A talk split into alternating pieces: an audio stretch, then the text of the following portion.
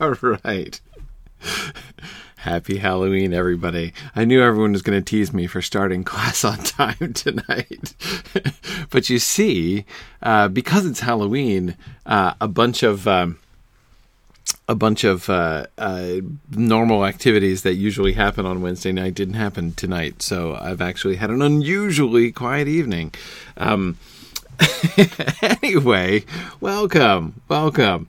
Um, oh, Karita's mad at me because I'm not in costume. Yeah, yeah. Uh, it's, it's the spookiest thing I've seen all day, says Stephen. I know, I know, right? Um... So yeah, sorry, Karita. Sorry, I'm sorry. I'm not in costume. Uh, I I I don't usually do much dressing up for Halloween, um, but uh, yeah, sorry, sorry. It's uh, it's uh, a bad form. It's bad form. I know. Um, okay, so tonight is session sixteen of our. Uh, uh, trip through Le Morte d'Arthur. Uh, before I start, quick, um, I have a, a few notes about tonight's class. Uh, I, I don't know if I want to call it an apology uh, for tonight's reading exactly, but something close to that. But before that, uh, a couple quick announcements. First, uh, and most urgently, Uh, we've been having a, uh, uh, a sale. We've been running a special in celebration of Chaucer's Death Day, you may recall, uh, on my uh, Chaucer two, my Canterbury Tales class. So seventy-five dollars for anytime audit access uh, to the Canterbury Tales class. Uh, that special ends tonight. It's like mere hours away. So now is the very, very last moment uh, at which you can take advantage of the uh, of that uh, uh, of that sale on the Canterbury Tales class. Um, we've had a, a bunch of orders today, which has been really fun. So, um, uh, anyway, uh, that's, um, uh, uh, so I just wanted to make sure to, that, to remind you of that. If you were thinking about ordering the Canterbury Tales class and haven't gotten around to it, now would be the good time to do that here in the background while we're doing class. So keep that in mind. Uh, secondly, Um, we have our next moot is coming up. Uh, we've uh, having just been in L A last weekend, which was great fun uh, and uh, uh, really quite special fun. The uh, remarkable combination of uh, uh, uh, regional moot plus uh, World Series. I mean, man, that was uh, that was unreal. Uh, so anyway, uh, uh, Ellie Moot was uh, was great fun, um, and we're doing Magnolia Moot in a week and a half next weekend, Saturday, November tenth. We'll be in Charlotte, North Carolina. So I hope that all of you who are in the uh, in the area down there, who are in uh, the greater Charlotte uh, region, can can drive to to, to Charlotte or will uh, be able to come and join me. Um, it's gonna be a, it's gonna be a fun uh, little moot down there in Charlotte. So I'm I'm looking forward to. Uh, to meeting people down there. So don't forget, registration is going to stay open here for a little bit. Um, so that'll be that'll be you know you still have uh, you still have some chances here, but of course it's uh, it's coming up. So don't forget to register for that. Okay, so those are my quick announcements for today. Um, I want to see. I want to. We're. I'm trying not to get too far behind uh, in the Tristram. the Sir Tristram section, because it would be easy to get bogged down, and I don't want to be. Um, in particular, since the the main the thing, the sort of introductory comments I wanted to make about uh, Malory's treatment of the Tristan and Isolde story is, to some extent, so the story of Sir Tristram and Isolde is sort of the secondary romance in many different senses of that word, right? On the one hand, it's the secondary romance in the, you know, it's like the, the also ran, right? You've got Lancelot and Guinevere as the great romance, and you've got Tristan and Isolde as like the other great romance, but it's clearly secondary, right? Just as Tristram is clear is the number two knight in the world, but he's clearly number two. He's, he's under Lancelot. And we can see, of course, in the very end of today's assigned reading, you can see how Isolde is under Guinevere, right? She writes to Guinevere for advice, um, showing who is the number one lady in the world, right?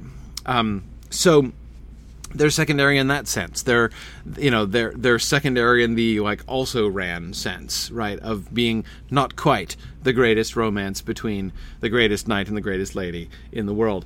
But they're also secondary, I think, in a different and a more important sense, and that is they're kind of, well, I don't want to call them the warm-up band for the tragedy of Lancelot and Guinevere, um, but they're almost like that.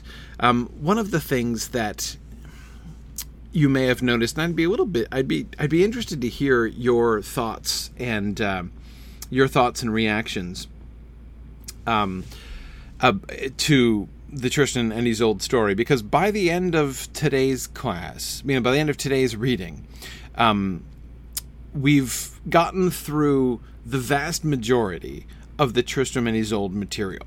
Like I, I, most of the events that he's gonna Uh, bring I, Trist- Sir Tristram and Isolde are still going to be characters uh, who Mallard is going to maintain for a while. When I say the Tristram and Isolde material, I mean the stuff that he's bringing in from the sources, right? So when you read, you know, the romance of, of Tristram and Isolde, uh, you know, in one of the old, uh, uh, in one of the in one of those French books uh, that uh, uh, that Mallard is referring to, he's covered most of the material uh, from those romances. So it's not exactly done. We haven't brought it to any kind of ending point, but but he's kind of crammed it all in there. Uh, and crammed is really the word, right? It's uh, I said I'd be interested to hear from you. What I would mostly be interested to hear from you is, did you have a hard time following this?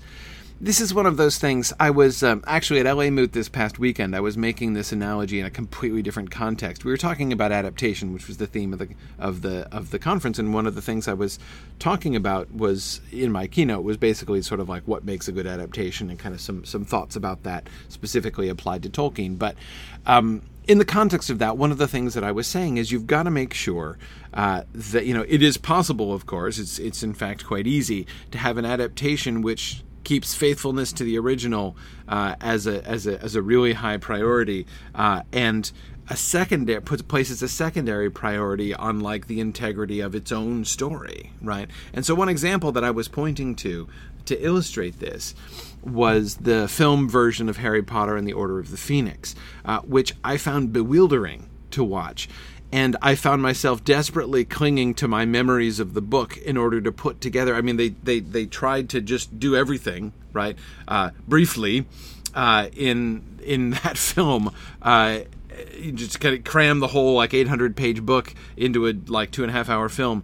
Uh, and I, I, I, while I was watching it, I found myself wondering, would somebody who is watching this movie without ever having read the book, would they even be able to follow it? I mean, I, there were so many things that seemed like only, uh, you know, thumbnails, right? Like just little uh, allusions, which you'll follow, you know, if you remember the book, you'll be able to keep track of what's going on. But it was, uh, it was, it was hard. I mean, several of the Harry Potter films are kind of like that. Um, but, uh, And by like like that, I mean focused more on, you know, doing a sort of a summary of the entire book rather than uh, really thinking about the integrity of their story independently, the story of the film.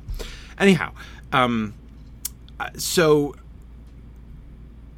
my sense is uh, I, I get I, I get a similar kind of reaction, not for the same reason, but a similar kind of reaction to Malory's treatment of the Tristram and Isolde story.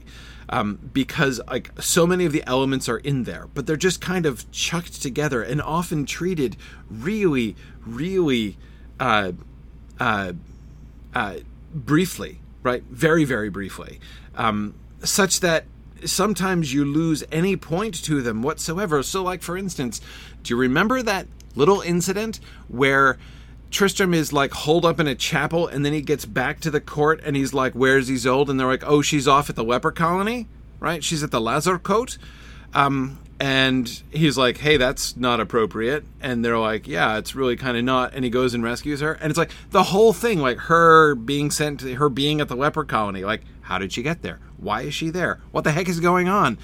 And it takes like, Malory spends like three sentences on it at most, right? We get like the one really brief reference uh, to like the Lazzarcoat, to the leper colony. And it's like, what is going on there? And I mean, like the Order of the Phoenix, right? I was able to hold it together while watching the film because I did remember the book pretty well. So I'm like, okay, all right, I'm tracking, I'm tracking. And I felt myself doing the same thing when I've been rereading this past week, this section of Malory. I felt myself doing the same thing with the Tristram and Isolde story, right? I'm like remembering the other versions of, you know, the, the, the, the couple French, you know, there are two major French versions and the German version I mentioned, um, which are sort of the two most prominent versions of Tristan and Isolde by Thomas and Béroul, by the way. B E R O U L and Thomas. Um, those are the two uh, uh, French authors um, who uh, wrote the main Tristan and Isolde French stories that that uh, uh, that Malory's working with here.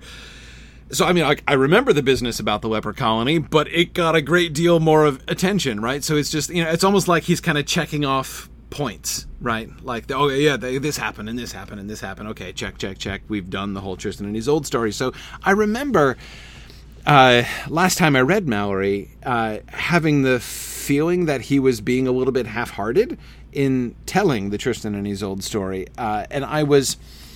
Um, sort of not quite sure why uh, he uh, he seems to be he seems to be kind of I mean one could make the argument that sort of the Tristram and Isolde story is kind of falling, you know, in between two stools here, right? It's like he is he is neither really doing justice to the Tristan and Isolde story, nor is he just skipping it, right? So instead he's like, okay, middle ground, right? Let's uh, rip through the whole thing. Uh, and, uh, but like not really try to do any kind of narrative, uh, justice to it really at all. Right. Um, so anyhow, um, so first I, w- I wanted to kind of apologize for that, but, but it's not just that. One of the things that was really kind of fun actually, uh, in reading it this time is that it began to make a little bit more sense to me. I began to see for really the first time, uh, in my, Uh, my reading, you know, my, whenever I've I've done more sort of detailed work, like articles that I've written and stuff like that, it's been on the later stuff, the the the sort of high profile stuff. Um, I've never really worked closely with the Tristram and Isolde material before, mostly because again, most people don't read it much. Most people skip it when they teach it in class, and uh, very few people, you know, because Tolkien doesn't make much of a contribution, you know, to like the story, the the legend of Tristram and Isolde. There is like zero people ever who have been like, ah, Malory's version of Tristram and Isolde is the greatest, most beautiful Tristan and Isolde story out there. Like nobody ever thought that or said that. Um, so again, a lot of people just kind of skip it, but including, well, I'd never like totally skipped it. But um, as I said, I've, I haven't thought about it quite as much, but this time I've been seeing some patterns here, which begin to help me make sense of it in ways that I hope is going to be useful. So here's what we're going to do. Uh, as I was looking at all these random elements, my first thought was, again, as my thought has generally been when I've come to this, like, why are we getting this sort of bewildering set of, like, this happened and, oh, this other thing happened, and, and with almost no attempt at any kind of narrative continuity. Um, you know, you'll notice that, like, Mark is trying to kill Tristram and then everything's fine again, right? And like he escapes with Isolde and they live in the woods for a while and then Mark comes after them and then they kind of just go home again after a while and then they're back in the court again and then they're being discovered again, right? And now she's being put on trial for like the third time and he rescues her and oh, but then they go back to the court again and everything's fine again, right? That kind of thing keeps happening. Um, so... You know, why? Why why give us all of these details? Why continue to have us kind of herring around after these snippets, really snippets, essentially, this these little um, uh, uh, brief moments in the story, rather than uh, just either letting us get... Because we know Malory can tell a story, right? And make it fit together uh, and, and really make it work. He just... doesn't seem to want to here. So what does he want to do? And that's the thing that I, I have my new theory on. So my new theory is he wants us to see each one of these, to pay attention to each one of these individual elements because they're all going to be important later. Um, the title of the class tonight is A Blueprint for Tragedy because that is, I think, what he is doing with the story of Tristram and Isolde. Um, it is...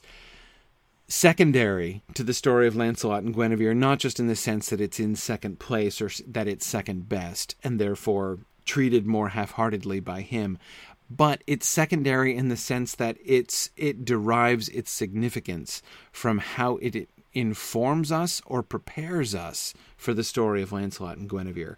When you look at each one of those elements, each one of those which taken on their own in the Tristram and Isolde story is, seems kind of random, and again it's hard to see how it fits into a continuous narrative, but each one of those elements is gonna be important later, right? It brings up something, it compels us to think about something which we will want to remember when we come back to it. Almost ab- almost everything, not the leper colony thing so much, but almost everything else uh, in the story of Tristram and Isolde is going to be relevant. We will see the parallel later on. Um, there's going to be a, a, a quite direct parallel. And that's the, as soon as I started noticing that, I'm like, oh, this is just like that later scene. Oh, and this is just like, aha, right. This is the pattern that we're seeing. They're, they're as I say, almost like the warm-up act, but that makes it sound sillier than it is. Um, what we're seeing is, as I say, a blueprint for tragedy, right? The tragedy of uh, Tristram and Isolde is a lowercase t tragedy, right?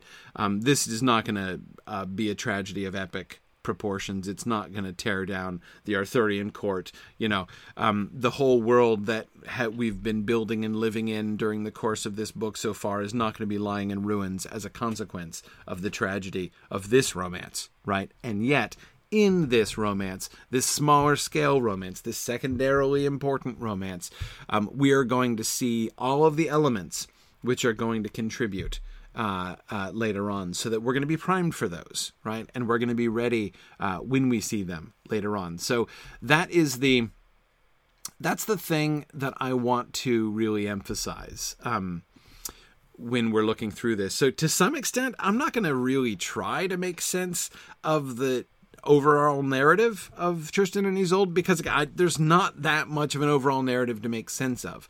What I'm going to do is try to isolate, to identify the pieces that you're going to want to notice, right? Because they'll be important later, not for themselves, uh, but because they're going to be parallel later on. They are, they're, it's all a kind of foreshadowing um, uh, that of what we're going to see. Some of it is direct setup uh, of character development that will be happening later on, um, but a lot of it is really just anticipation of, you know, the... Uh, exploration of the raw materials that are going to be formed into a much more uh, uh, coherent story uh, of the tragedy of Lancelot and Guinevere. So, all right. That's what we're going to be looking at here tonight. So let's, um, we were, we're, we're just about to get Tristram out of Ireland the first time, right? So he was over there uh, cunningly disguising himself as Tramtrist, uh, and uh, La Belle Isolde was falling in love with him, right? Okay, so she was in love with him, and he seemed to be into her, though... I don't know if it's just me, but it kind of seemed like she was more into him than he was into her. Um... But I don't, uh, maybe that's unfair. Uh, but anyway, uh, we had the rivalry with Sir Palamedes, which we had introduced, right? So uh, he, Sir Palamedes, the Saracen knight, remember, um, you know, he is a he is a Muslim knight who is there in Christendom for reasons. And uh, he's, he's establishing his reputation. He and his brother, Sir, Sir Safir, right? Now, his brother, Sir Safir, remember, it has already been mentioned, has been christened, right? He has converted to Christianity, but Palamedes has not, right? Um, and Palamedes is a great knight, one of the top five, generally, you know, uh, yeah, he's one of the top five knights in the world. Um, but he, unfortunately, chooses as his rival the number two knight in the world, right? He falls in love with La Belle Isolde. And now, keep in mind that Um, in some ways, he's a perfectly legitimate candidate for La Belle Isolde, right? Especially knowing, if we if we do know, right, um, what's coming with Tristram and, and, and Isolde. Um, that is to say, the tragic romance that's going to come. In many ways, of course, one can look back at those early scenes and say, you know what? maybe she should have just married Palamedes, right? You know, he he he said he would, you know, be christened, right? He said he was going to he was going to convert and be baptized, and then they could get married, and who knows? Maybe they would have gone on to have a a, a perfectly happy uh, marriage, and all of this, uh, all these difficulties would have been avoided. Um, but of course, that's not what's going to happen. And so that is where we, so we see the beginning, but we, it will be a while before we will see the end of this rivalry between Palamedes and uh, Tristram. Remember, Tristram uh, takes Palamedes down. He's performing really well. Uh, Tristram encounters with him and knocks him off his horse, chases him off the field, and fights with him uh, uh, on foot uh, with swords, and uh, beats him again, right? And makes him swear a vow to give up on Isolde and to um, uh, to not bear arms again for a year, which, as I was saying last time, is a little bit above and beyond. That's um, a little mean uh, by Tristram. He is uh, uh, he is, as Lancelot might say, letting him of his honor, right, of his worship, in ways which are which is perhaps a little bit uh, a little bit unkind, understandable in a rival. Right, a rival for your lady, but um, but uh, unkind, nevertheless. Okay, so Tristram's got to leave because he's been made, right? Uh, so the mother-in-law, uh, Isolde's mother, the Queen of Ireland, uh, she has, still has that fragment of sword that she took out of the brain pan of Sir Marholt, right? And she like does the forensic thing with. Uh, Uh, with uh, Tristram's sword, and finds that that shard fits directly out of the little bite taken out of the uh, sword of Tristram, which they discover while he's in the bath. Um, again, by the way, that de- that detail, another classic example, right? Again, t- t- he's lifting that. Mallory's lifting that directly out of the sources. Tristram is always in the bathtub when this is discovered, right? But usually that's put to some kind of dramatic use. Uh, most notably, uh, he is will become in th- he will be threatened uh, with the sword, usually even his own sword, um, while he's in the bath, right, and naked and helpless. Um, and so there's like uh, it, it, I think in one of them it's Isolde herself who is really upset about uh, Marholt's death, and so she, um, you know, the, like the fact this is the guy who murdered her brother, even though in the other one he's a monster. But whatever, don't worry about it. Um, Anyway, she's upset to find that he is the guy who, you know, uh, turned out to be. And so she's going to, like, stab him in the bath, but then, like, she doesn't and everything. So, but again, it's like the, the dramatic scene is set up, right? There's Tristram in the bath, and it's discovered, and nothing happens, right? And it's just like, anyway, then he got out of the bath, and uh, then he went before King Anguishans, and Anguishans is like, oh, it's fine, I don't want to kill you, um, but you should probably leave because, you know, my wife is probably going to try to poison you or something, so get out uh, uh, while the getting's good, and, you know, and so he, uh, Tristram and Anguishans leave on very good terms, right? And now he's going to go to take his leave of La Belle Isolde. Then Sir Tristramis went unto La Belle Isolde, and took his leave. And then he told what he was, and how a laddie told him that he shall never be whole until I come into this country, where the poison was mad, wherethrough I was near my death, had not your laddiship been. Ah, gentle knight, said La Belle Isolde, full woe I am of thy departing, for I saw never man that ever I ocht so good will to. And therewithal she wept heartily. Madam, said Sir Tristramis, ye should understand that my name my name is Sir Tristramis de Liones, gotten of a king and born of a queen, and I promise you faithfully, I shall be all the days of my life your knight.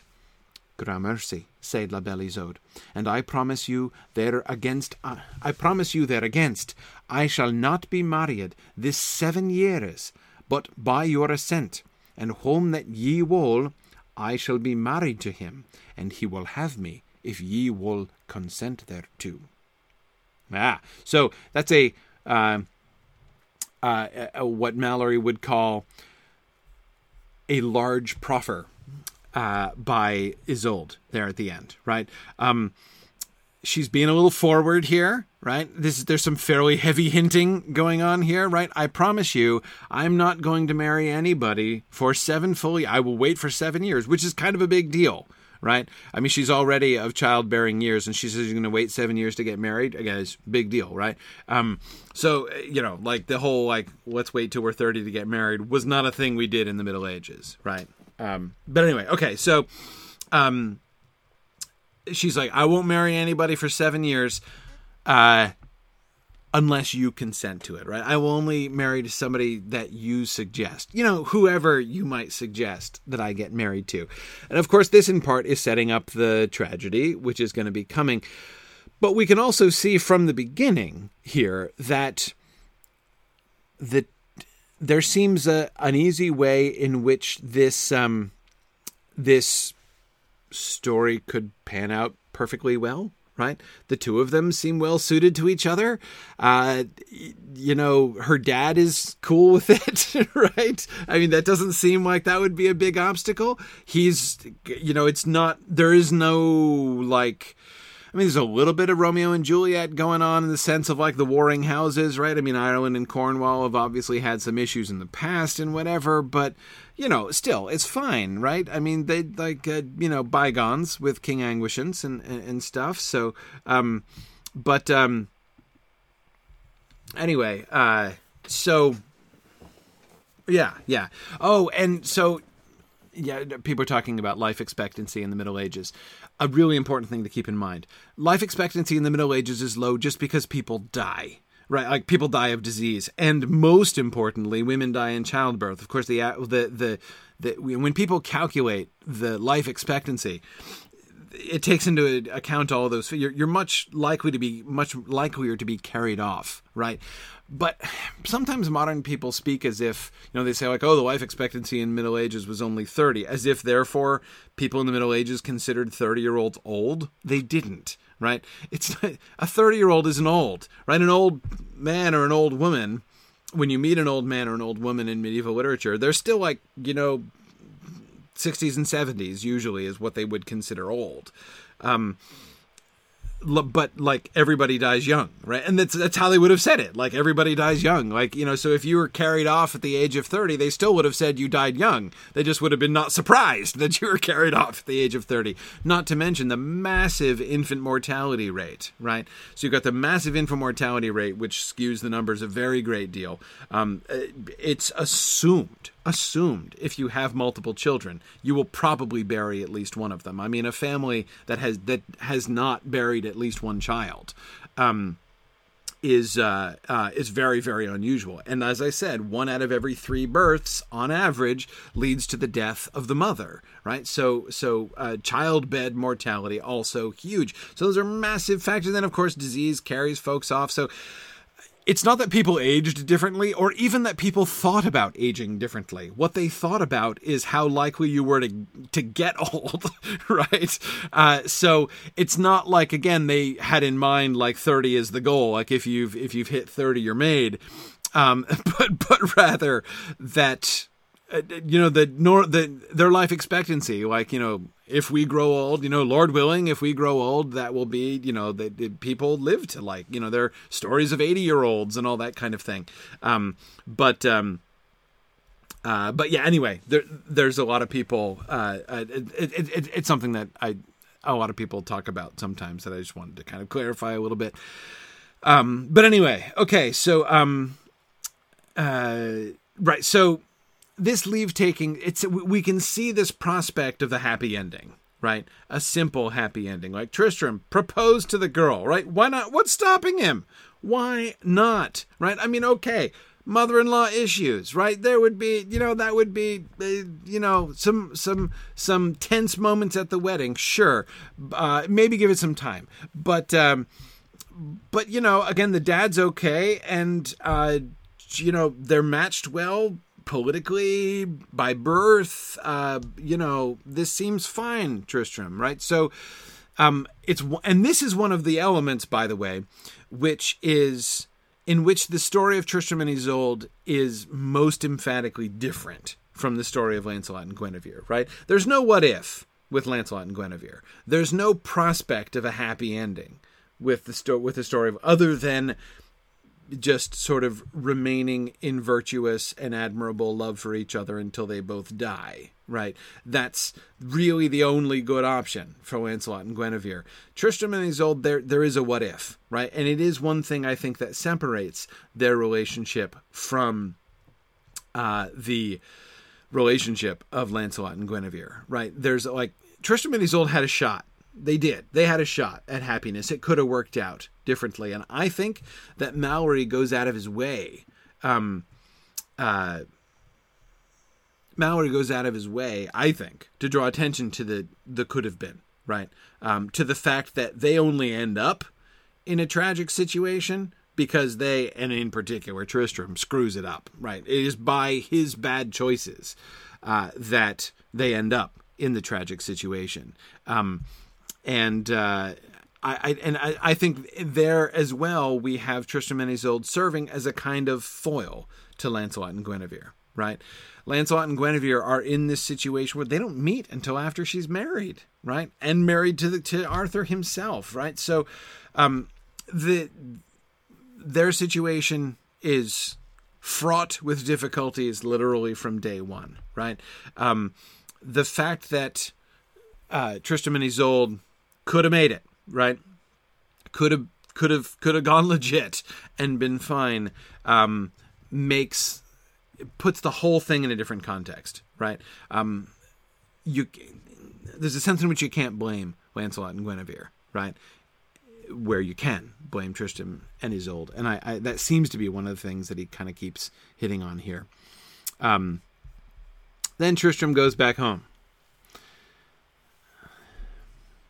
And there he lived long in great joy, long time, until at the last there befell a jealousy and an unkindness betwixt King Mark and Sir Tristram. So, what's the issue there with King Mark and Sir Tristram? So the issue, notice, the the the friction between King Mark and Sir Tristram predates the issues with Isolde, right? King Mark has like never met Isolde. He's like, I mean, he's probably heard of her, right? But she's not on the radar screen. And there's already problems. So again, notice how things are kind of r- more rotten here in the state of Cornwall uh, than they are in Arthur's court, right? In Arthur's court, Lancelot and Guinevere, everything's fine among all three of them, right? Everything's peachy at the beginning. Things are not peachy from before we even get into a love triangle situation with Mark and Tristram, right? Um, there's already jealousy and unkindness, which shows us, by the way, of course, among other things, you know, Tristram is going to come in for his fair share of criticism, which he richly deserves. But Mark is a jerk. And so, I mean, one of the things that we see here from the beginning, inasmuch as there is jealousy and unkindness betwixt King Mark and Sir Tristram's, that's a bad look for King Mark, right? Sir Tristram is his champion, right? He is the greatest knight of uh, Cornwall. And he's not just the greatest of all of the knights of Cornwall, right? We've already seen how Cornish knights, that's like a byword uh, in this world, right? People make fun of Cornish knights. Uh, people say things like, oh, I'm shamed forever. I got unseated by a Cornish knight. Holy cow. I'll never live that down, right? I mean, the Knights of Cornwall are the laughing stock of Britain, uh, and except for Tristram, right? So it's not just that like Tristram is the greatest of all of the Knights of Cornwall. He is the only one of the Knights of Cornwall who distinguishes himself, who, you know, builds an international reputation, right? So Sir Tristram is by far the crown jewel of the court of King Mark, and King Mark should, by all rights, not only be extremely proud of Tristram, but should be all about supporting him, right? His, like, there's um, some sort of obvious expectations of how Mark is going. And even apart from the familial relationship, right? Mark is Tristram's uncle, so he is his kinsman as well.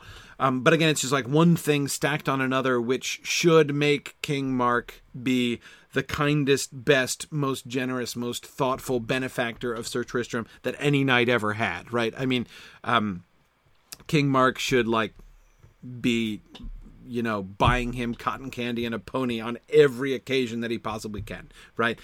And instead we see jealousy and unkindness between them, and that's it's just I, that's just a character flaw in King Mark, right? He's just uh, not only a bad person, he's a bad king.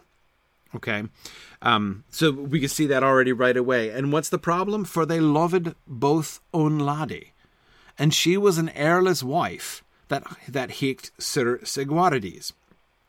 Okay, so there's this other dude's wife. So there's we start off with a love triangle between Tristram and Mark that has nothing to do with La Belle Isolde, right? Um, there's this other dude's wife that they both are in love with. And in a rivalry over. Uh, okay. Yeah. Karita says, wait, what? Yeah, I know. I always do that same thing too. He's just gotten back from the island. Now keep in mind, he lived long in great joy, long time, right? So it's been presumably a couple of years since he came home from Ireland. You know, maybe he and La Belle Isolde are still pen pals, maybe not. But, um, you know, it's like, it's been lots of time. And, um, yeah, so there's this other woman, exactly. Uh, and, um, anyway, Tristram is, uh, loves her in, you know, uh, some sense of loving. So, yeah, as Tarloniel says, Tristram ain't waiting no seven years. Yeah, no, exactly. Um, he didn't promise, right? She promised, he didn't promise. Uh, anyway, so they're both in love with this other guy's wife. Sir Segwarides. Oh, man. I feel bad for Sir Segwarides. Okay. And this laddie loved Sir Tristram as passingly well, and he loved her again, for she was a passing fair laddie, and that espied Sir Tristram as well. I love that phrase. She was really hot, and he totally noticed, right? He was like, hey, she's super attractive, isn't she? I noticed that all by myself, right? Okay. Then King Mark understood that and was jealous, for King Mark loved her passingly well. So it befell upon a day, this laddie sent a dwarf unto Sir Tristramis and bade him, as he loved her, that he would be with her the next night following. Also, she, so this is the dwarf speaking, she charged you that ye come not to her, but if ye be well armed, for her lord was called a good knicht.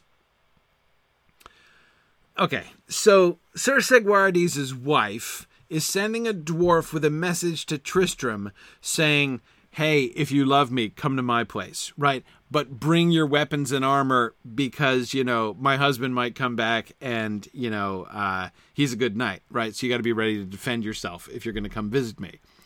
Sir Tristramis answered to the dwarf and said, recommend me unto my laddie, and tell her I will not fail, but I shall be with her the term that she hath set me. And therewith the dwarf departed.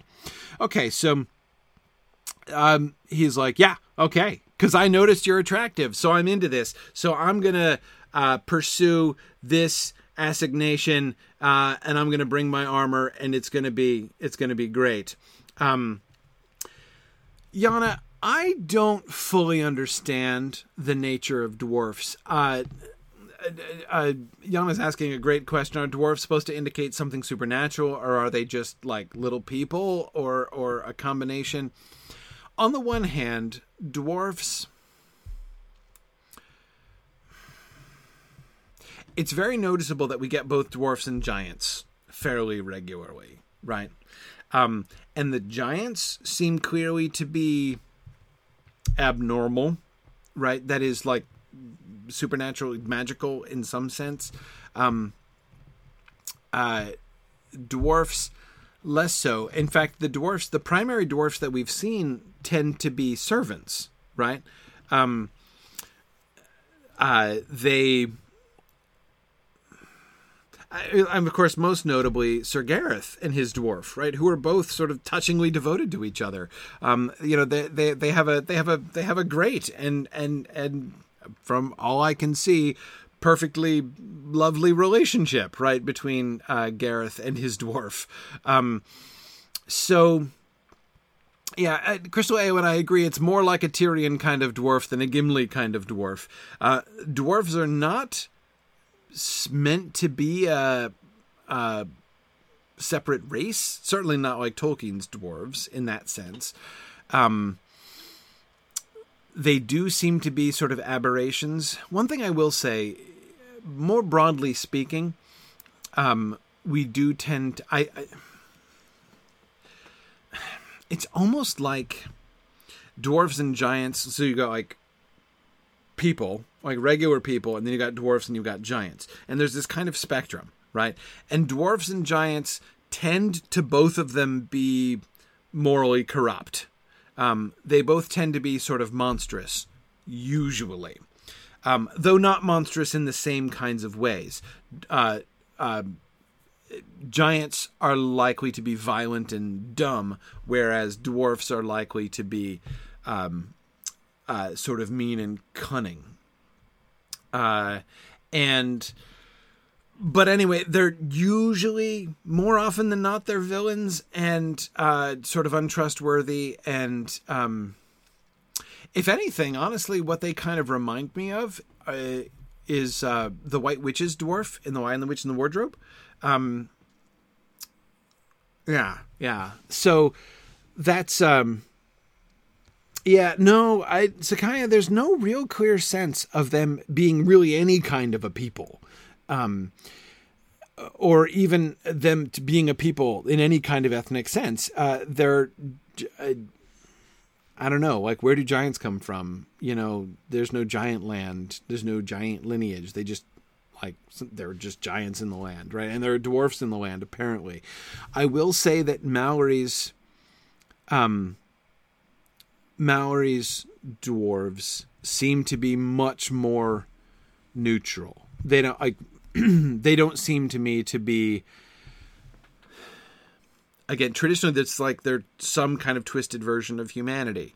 In normal medieval literature, that's what we, mo- just like giants are, except different, right? Differently. Um, but again, this sort of, uh, uh, uh, uh, uh yeah, like twisted or, or, you know, they're like stunted people as opposed to uh, uh, sort of, out, you know, out of control people. Notice, remember the, the giant of Mont Saint-Michel in the Lucius of Rome section, the, you know, baby eating, uh, queen raping giant, right?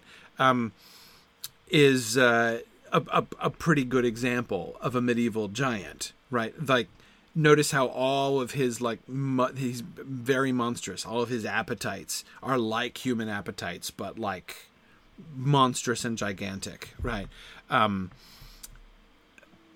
it, that's what I'm talking about when I'm talking about sort of like the uh, the the twisted moral stature, uh, though twisted in different directions, of dwarves and giants in most medieval literature. What Mallory's doing with dwarves, I mean, it'd be interesting for us to continue to watch out for that, actually. You know, maybe we can... Um, Uh, make some observations, continue to make some observations as we go through here. Um, notice this dwarf seems to, he's just a, he's just a messenger, right? He's just the one whom uh, Sir Segu- Segwarides, his wife, whose name I don't think we ever learn, uh, is uh, sending as her messenger, right? So um, anyway, that's um, uh, my unsatisfactory answer to that question. But um Yeah, yeah. Um, yeah, Stephen, um, Stephen covers Remembering Goliath, and I agree that concept of gigantism is much more like how giants tend to be treated. It's not like they're a separate race of people. Like, there are giants in the northern hills, and sometimes they come wandering down here like the trolls in The Hobbit, right? It's not like that. It's more like Goliath, right? And there were, like, you know, and Goliath is not alone, right? I mean, there's, uh, you know, there are other places in the Old Testament that kind of give you the sense that there was something a little funky in the genetic pool over in Philistia, right? Because he's not the only Philistine giant, and there were other Philistine giants, one of whom had six fingers on each hand, and you're like, okay, there's a... there's. There's something chromosomal going on over there in Philistia, right? But th- that sense of, like, Goliath is just like a huge guy, right? Who is a Philistine. He just, like, among the Philistines, one of them was born a giant, right? Um, it just kind of happens. Uh, and that seems to be the... Um, they're not unhuman. They're not, they're not treated like a different race. The dwarfs aren't treated like different a different race, right? Um, they are different, but not separate in that way. Um, Brandon's asking, hence why we usually get a singular giant instead of groups. Yeah, sometimes there will be multiples, but only in unusual circumstances, and usually uh, when we're dealing with a, a sorceress, actually. Like, you remember, there was Lancelot in the tale, in the Book of Sir Lancelot, was facing this, like, row of, like, multiple giants, right, defending this one castle. But they had been, like, assembled by a sorceress who was testing him. Um, uh, but, yeah, you you won't find... I can't think of a single example in medieval literature of, like, and then we came upon a giant village, right? Where, like, the independent, you know, giant culture is, you know, being, but, like, that doesn't really happen. Um, in Josiah, I agree. Their desires and vices are human vices, not fairy. Uh, exaggerated. Both the dwarfish vices and the giantish vices are sort of exaggerated versions of human vice. Um, but yes, human vice. They're they're not they're not really other in that sense. Um, yeah, yeah. Um, yep, yep. Okay, sorry, but great question. And let's keep an eye on that. Like I I I, I hadn't ever really noticed much about how, I mean, again, you, so you read enough medieval literature and you get used to giants and dwarfs popping up. Uh, so giants and dwarfs kind of pop up in this story, sort of like they do in most other stories. But I'd never really noticed before this trend towards uh, good dwarfs, or at least kind of neutral dwarves, dwarves that don't aren't uh, uh, treated sort of like uh, freaks, essentially. Um, but we'll see. We'll, we'll we'll see what else we see, and uh, keep your eye out for dwarfs. Okay, um, so he's gonna uh, he's gonna he's gonna go. So all right, so a couple things here. As I say in my subtitle, Sir Lancelot, Tristram is not right. Uh, uh, Sir Tristram did not take the hint from La Belle Isolde when she was like, "I won't marry anybody without your permission," right? And he he didn't pick up on that, it seems, or opted out of that. But this doesn't mean, uh, apparently, that he has made some kind of Sir Lancelot, Sir Lancelotish vow of chastity, right? Where Sir Lancelot's like, I'm not going to get married because I couldn't be a good husband and still be a professional knight, and I'm, uh, you know, to like pursue my knightly career, and uh, you know, uh, loving somebody paramours is a really bad idea, and I would never ever do that. Sir Tristram obviously has no such compunctions, right? Here is uh, Sir Tristram. Now, keep in mind, um, this might sound really weird to us, this whole situation, like where the two of them are rivals for somebody else's wife might seem a little uh, uh, uh, bizarre. From a courtly love standpoint, this is totally normal, right? Um, in fact, this situation is kind of uh, an interesting one. From a technical courtly love standpoint, it's it's almost like a a sort of, I could imagine, I've referred to Andreas Capellanus many times, The Art of Courtly Love. Um, I could imagine a, a scenario in Andreas Capellanus. Andreas loves to pose these sort of courtly love scenarios, like how should it go? If what if this happens and this happens, then like, you know, uh, how, how, how should it work out according to the code of courtly love? Um, so you could see that, right? Okay. So here you've got this lady, right, who's married to this knight named Sir Segwarides, and two men are vying for her love, right? One is a king and the other is the king's nephew. So the king, the one guy outranks the other guy, but the other guy is the more accomplished knight, right? So which one should she take? Is it better for her to take King Mark because he's the bigger catch politically, you know, in his position, or Tristram because he's uh, uh, the, you know, proven knight of prowess, right? So uh, it's, again, it's almost reads like this sort of theo- uh, theoretical, um, uh, you know, question, right? Uh, especially from Sir Segwarides' wife's perspective. But the one thing that everybody in the courtly love tradition would agree upon, that the one man whom she should not be paying attention to is her husband, right? Because that's totally irrelevant to the love situation. And the fact that she's married to somebody is obviously no real impediment uh, to her being loved uh, by King Mark and Sir Tristram. Nor, if they were married to other people, would it be at all weird for them to be not only in love with her, but vying with each other for the love of her. It's the kind of thing that happens. Now, it's a little shocking, perhaps. I always find it a little bit shocking because Tristram and Isolde, right? You're ready for the Tristram and Isolde story. And now they've just met. And she's like, ah, I shall wait for seven years. And he goes, he's like, okay, honey, I'm going back home now. And then he immediately hops into bed with some other dude's wife, right? And it's like, okay, Sir Tristram, not exactly the paragon of love, uh, at least not as far as Isolde is concerned. Um, It started off, right? Sounded like we were rolling. We had the rivalry with Palamedes and everything. You got to think that somewhere Sir Palamedes is like, see, Isolde, look, right? You know, you, you chose that loser, and here I am, still pining faithfully for you, right? Um. Okay, so he's supposed to come, and he's supposed to bring his armor. Now, uh, okay, so... he fights somebody on the way, right? He runs into somebody else, and he he he he he he, he gets attacked by Mark, right? So he, him and Mark fight, and Mark wounds him in the chest. And therewithal, Sir Tristrames rode forth sore wounded to the lady, and found her abiding him at a postern, and there she welcomed him fire, and either housed other in armes. And so she let put up his horse in the best wise, and then she unarmed him. And so they supped lichtly, and went to bed, with great joy and pleasance. And so in his raging, no commentary on that word, and so in his raging he took no keep of his grieve wound that King Mark had given him. And so Sir Tristrames bled both the oversheet and the nether sheet, and the and the pillows and the head sheet. So Sir Tristram has gotten his blood everywhere, right? So uh, he was focusing on business and ignoring, manfully ignoring his wound, right? So here's Tristram bleeding from a flesh wound on his chest, right?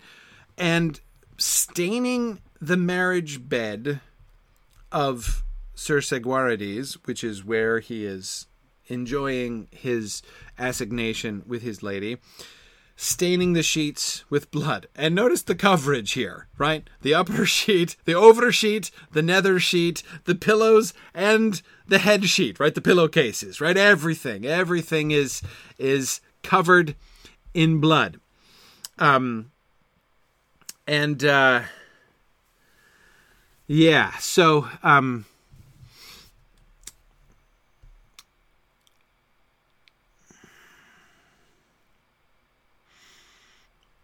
remember this scene. This will be important later. Um, but notice the image that we get here. And I, you know, I, my subtitle for this was a defiled marriage bed. And I can't help but think that that's deliberate, right?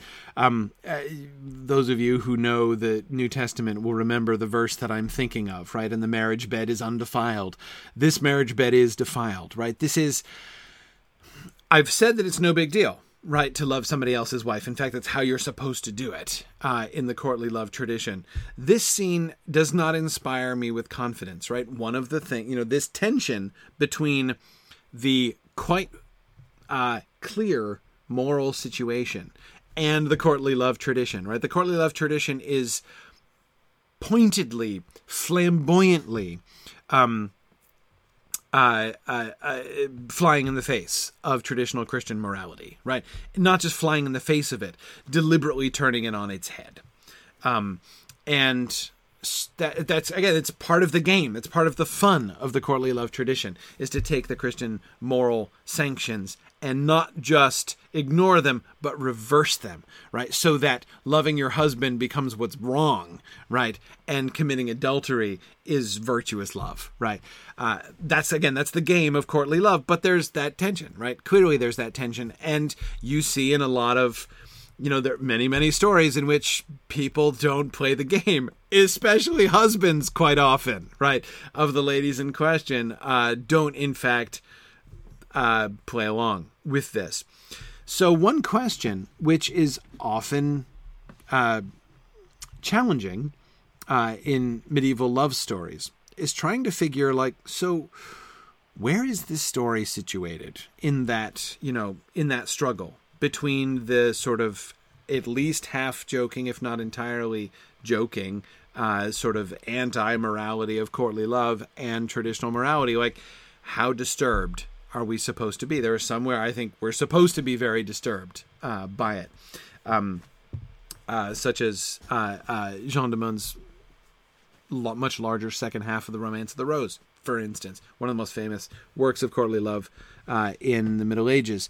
Um, and there are others who I think are sort of more concerned. Remember, we've already gotten Lancelot and his virtues, right? So I, given what we saw from Lancelot, I think we have reason to be skeptical of this kind of carrying on, right?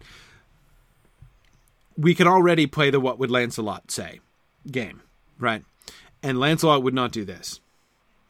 Lancelot wouldn't do this. And so when we see the marriage bed of this woman covered in blood, so she has taken this knight who is not her husband to her bed, and she ends up, her body and her bed completely stained with his blood, with blood, right? Um, you know, the whole marriage bed is now filthy with his blood.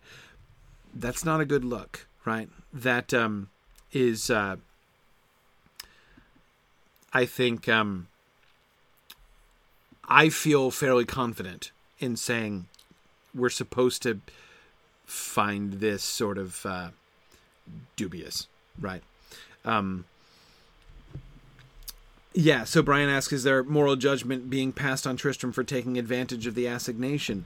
Yeah, I, I it's, well, well, in a sense, it's kind of... Uh, It's kind of gentle. Thank you, Aowen. Aowen, uh, Crystal Aowen looked it up. Yeah, uh, Hebrews thirteen four. I couldn't remember the citation, but yes, uh, marriage. Uh, that's the, that's the the marriage bed is undefiled verse. Um. Uh. Anyway, so. So yes, I do think, um, you know, Tristram noticing how attractive she is and being like, "Heck yeah, I'm into this," right? Uh, I think that this is an indictment uh, of. Uh, of of Tristram here. Um, yeah, Mike, uh, d- that's well uh, uh, well recalled. Of course, what should we be thinking of when we're thinking of bloody sheets? What do we associate bloody sheets with in the Middle Ages? Bloody sheets, kind of a big deal, actually, in the Middle Ages. Yeah, yeah. Marriage and virginity. Absolutely, absolutely. Um, it was not uncommon for marriage sheets to be displayed, like the blood on marriage sheets to be displayed as a sort of affirmation of the virginity of uh, the woman when they were married. So it's it's kind of a big deal, right? So she's not a virgin. She's married, right? Um, but to have the... bloody sheets. I know that from a modern perspective, you might not think of bloody sheets as a symbol of purity, but it was, right? Like, that's the association we have with bloody sheets. When we see bloody sheets, we're thinking of chastity, right? Uh, purity in marriage. Um, and this is that obviously turned on its head, right? So uh, the um, the adulterous Uh, relationship here is gives us bloody sheets, which are very much more thoroughly bloody uh, than is normal, right? Uh, and I, it's one of the things I think, you know, when he doesn't say, he doesn't just say there was blood on the sheets. He's like, no, no, no, like, don't get me wrong, right? Oversheet, nether sheet, pillows, head sheet, blood everywhere, right? Uh, raging. Remember that word on which I am not going to comment further. Uh, Uh, so yeah, uh, it, it's a bad look. It's a bad look, and Tristram looks bad. I, there's no two ways about this. Even if we are willing to be okay with him get, being over Isolde, right, and just moving on to Sir Segwarides, his wife, if that doesn't bother us, and we have less direct reason to feel sure that that should bother us, um, the narrator doesn't seem bothered by it, right? But nevertheless... this is, I think, legitimately questionable. Um,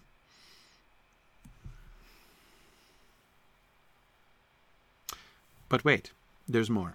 And within a while there come on before that warned her that her lord Sir Segwarides was near hand within a bowdraught. Okay, maybe, you know, have somebody look out a little further away than that. So she mad Sir Tristram as to arise, and so he armed him, and took his horse, and so departed.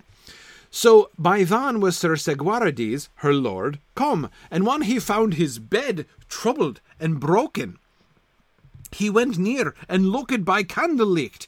Now, the broken bed just means I don't think that actually I don't think they actually broke the bed. I mean, there was ra- there's raging and then there's raging, right? Um, uh, his bed troubled and broken means like he can. It's not. It's not made, right? Like so, something's been happening in the bed, right? Is what he's noticing when he comes in. Uh, and he looked by candlelight and saw that there had lain a wounded knecht. Ah, false traitoress, he sighed, why hast thou betrayed me? And therewithal he swang out a sword, and sighed, but if thou tell me all, who hath been here, now shalt thou die. All right, so, um, yeah, uh... Exactly, Brian. One of the things that is the obvious consequence of the bloody bed, apart from its symbolic significance, is that uh, it's it it's a giveaway, right? Um, Sir Segwarides, it cannot be hidden. Uh, it is manifest evidence of what has happened. I agree, Karita, the bed frame being broken would be funnier. No question. Uh, that would be increased comic value. And hey, you know... like raging, what can I say? Uh, it's quite possible. Um, uh, I just don't think that's the inescapable interpretation of it. Uh, we could go that direction if you choose to, and I agree, for comic value, it's better. But, okay, so he ins- he's going to kill her, not period, right? He's not just going to kill her. He has caught her functionally in the act of adultery. Right. Not exactly. I mean, he's not caught them, uh, you know, in flagrante, but, you know, he has some pretty good evidence uh, that his wife has committed adultery, but he's going to spare her on condition that she tells him who it was. Okay. He chases after him, and of course, Tristram beats him. Right. Uh, and it's kind of unresolved.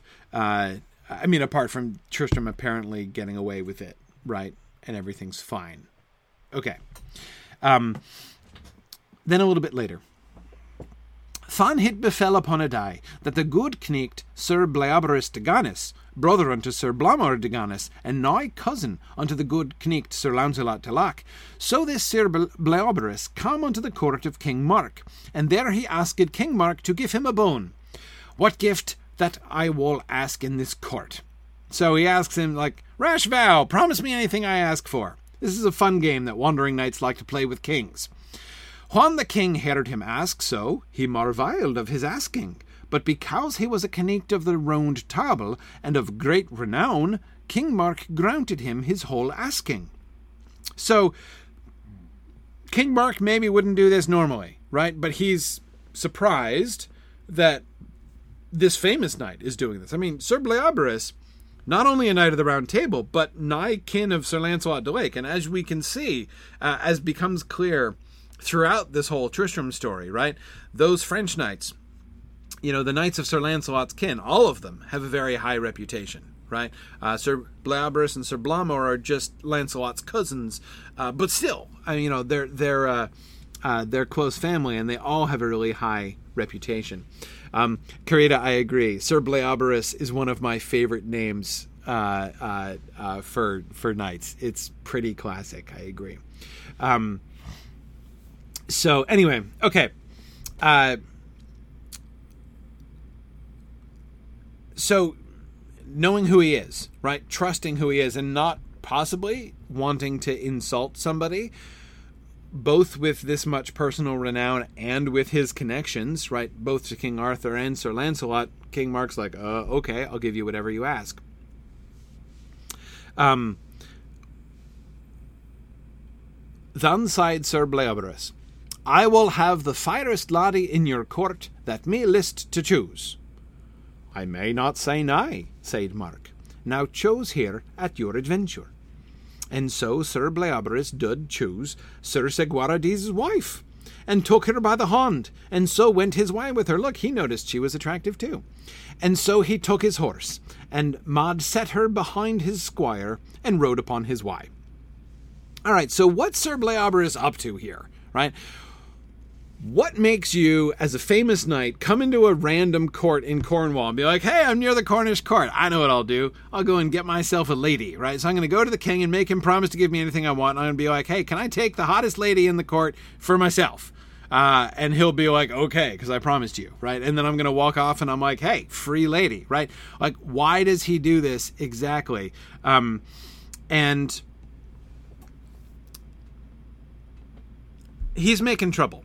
Right? So, is Sir Bleoberis' plan to get himself a lady? Like, is this is this in, like, the, the Sir Bleoberis, like, how to pick up chicks, you know, strategy book? Is that what's happening here? Is this, like, how Sir Bleoberis finds a date? Right? And my answer to that is no. No, I don't think that that's, this is how Sir Bleoberis gets dates. Um, why would he do this? What do you think? We're, never, we're not told exactly why, but um, why uh, why do you think he would do this? What's the what's his goal? Why come into the court and say, I'm going to take away the fairest lady in the entire court? Just, like, for fun. Yeah, Sakaya, exactly. This is a challenge, right? He is making trouble on purpose. Um, this is an indirect way, an indirect but a very effective way of testing himself against the best knights that this court has to offer. Because it's a pretty safe bet, right? That the most beautiful lady in the court is going to be connected with one of the most powerful knights in the court, right? I mean, that's kind of a given, you know, from a courtly love standpoint. So, um, and, and of course, is true, right? Sir Tristram is her lover, and Sir Segwarides is her husband, and King Mark is into her too. So he's got it, right? Uh, he's, uh, uh, uh, Sir Bleoberis has hit the nail on the head here, right? Um, so he takes her off expecting to be pursued. The whole goal, really, so, I mean, it would be weird. I know I know what you're going to say. You're going to be like, and this isn't weird, right? But it would be weird for him to come into the court and just be like, I'm itching to fight y'all, right? Like, I'm just going to, like, uh, hey, you over there, come over here and fight me, right? I mean, that that's weird. That's aggressive, right? You No, what you do is you create a situation where you lead them to challenge you, right? That's cool.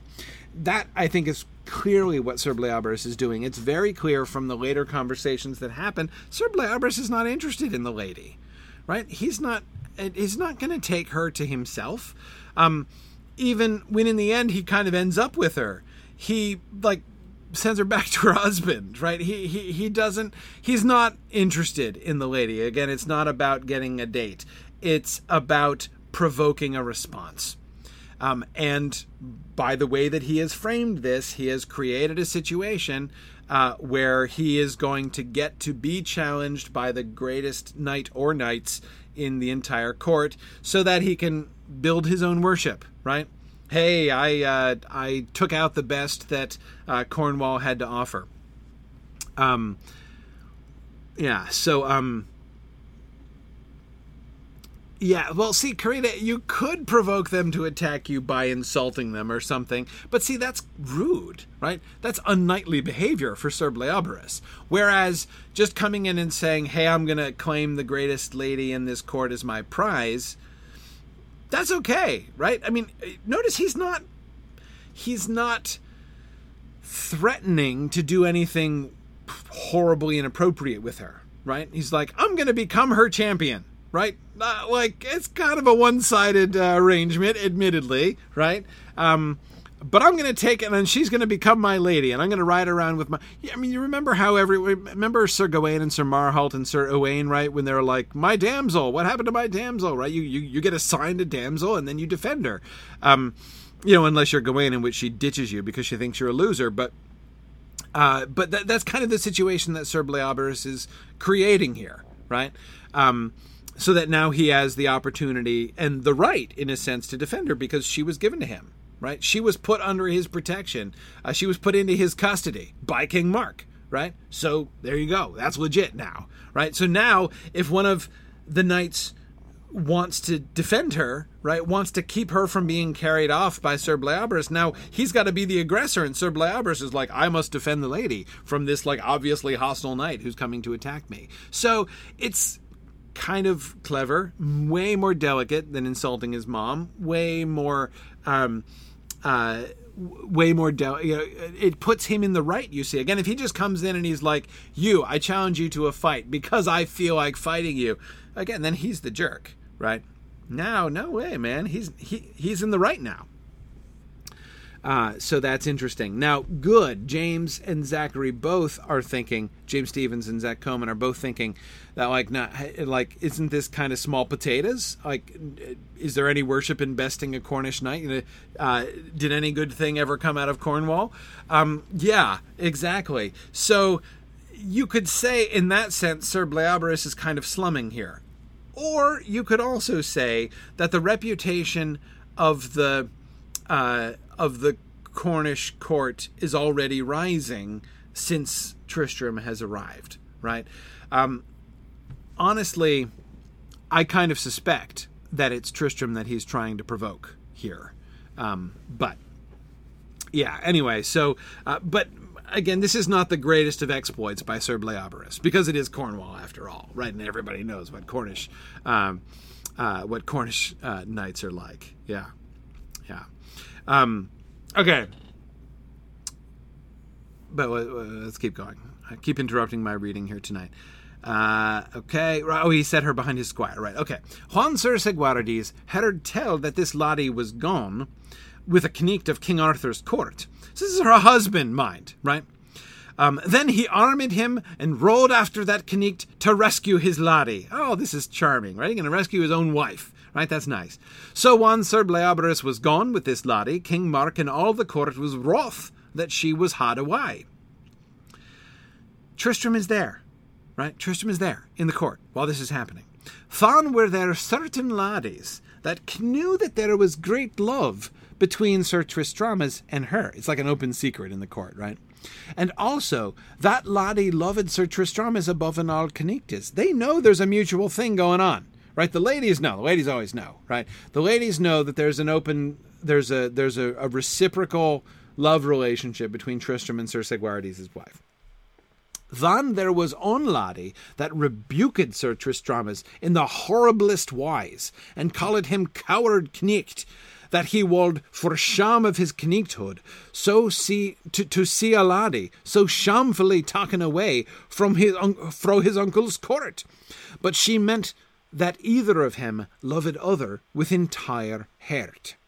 But Sir Tristramas answered her thus. So okay, so she's speaking in code, right? So she was she won't say, hey, you know, you two are lovers, you're supposed to defend her. That's part of the love gig, you know? She can't say that openly because that would be a breach of secrecy, and breach of secrecy is a big deal uh, in the courtly love tradition, right? So all the ladies are in the know, but they can't openly talk about it. So she's like, it was shameful to see a lady so shamefully taken away from from your uncle's court, right? You shouldn't have allowed that on principle, Sir Tristram. By which she means, dude, she's your lady. That was horrible. What's wrong with you? Tristram responds, Fair laddie, it is not my part to have ado in such matters while her lord and husband is present here. And if so be that her lord had not been here in this in this uh, in in this uh, court, I think it's a typo, this court, uh, then for the worship of this court, peradventure I would have been her champion. And if so be Sir Segwarides speed not well, it may happen that I will speak with that good knight, or ever he pass far fro this country. Tristram's response, decoded, is, dude, I was being tactful, right? Her husband is here. Had I stepped in and been like, I shall go rescue her. No, no, no, Mister Segwarides, right? You stay here. I'm going off and rescuing your wife. That would have been tactless, right? And even could potentially be viewed as a breach of secrecy, right? Um, his openly avowing that it was his place to um, to rescue her, whereas openly, overtly, it's her husband's place to defend her, right? Um, so he, Tristram, is trying to get himself off, right? He's like, I'm in an awkward place, but he's like, if he doesn't speed, and by the way, that's an important, uh, that's an important word, right? To speed has nothing to do with traveling quickly, right? Uh, to speed, it just means to succeed, right? Uh, should he not speed well, uh, meaning should things not work out well for him, right? Um, then, um, uh, then, uh, then, then I'll definitely go, right? But I have to give him first crack at it because he's her husband, and so outwardly he has the right, not me, right? Um, exactly, Caterana. Translation: if he gets his butt kicked, then I'll go after her myself. And notice that he's expecting that, right? Um, it may happen that I will speak with that good knight, or ever he pass far fro this country, right? Tristram's like, I don't think Sir Bleoberis is going to get out of Cornwall before I meet with him, right? It's going to happen. Um, and so, of course, that's a little bit of an insult to Sir Segwarides, but not a huge insult because Sir Bleoberis is kin of Lancelot, right? I mean, he's a great knight. So um, I don't know if he's top ten, but he's probably top twenty easily, Sir Bleoberis. So um, maybe even top ten, maybe. Um, so, you know, no, uh, no, no, uh, no diss to uh, uh, Sir Segwarides.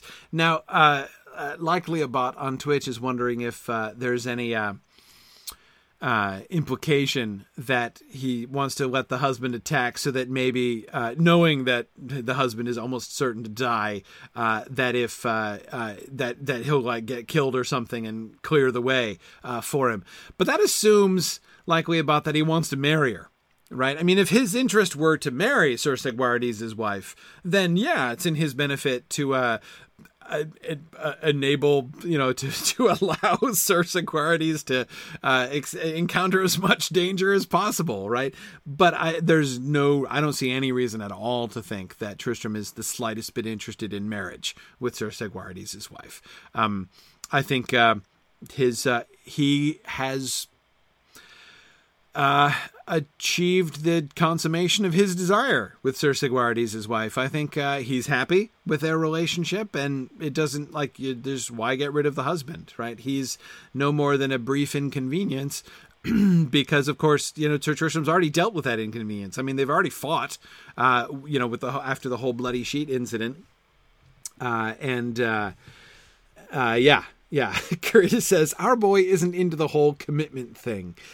You know, yeah, uh, there seems to be a little bit of that, or at least this is as much commitment as he's interested in. So Tristram feels like he's playing this smart, and he's defending himself, even on a courtly love uh, f- uh, footing, right, with the ladies of the court. You know, he's like, no, no, no, hang on, I'm innocent here, right? I'm I'm playing this right. It's not that I'm not going to defend her, but I got to... For for show, let the husband go first, and then I'm gonna find. Don't worry, don't worry. I got this. I got this. Right? It's not. It's not anything bad. He says, okay.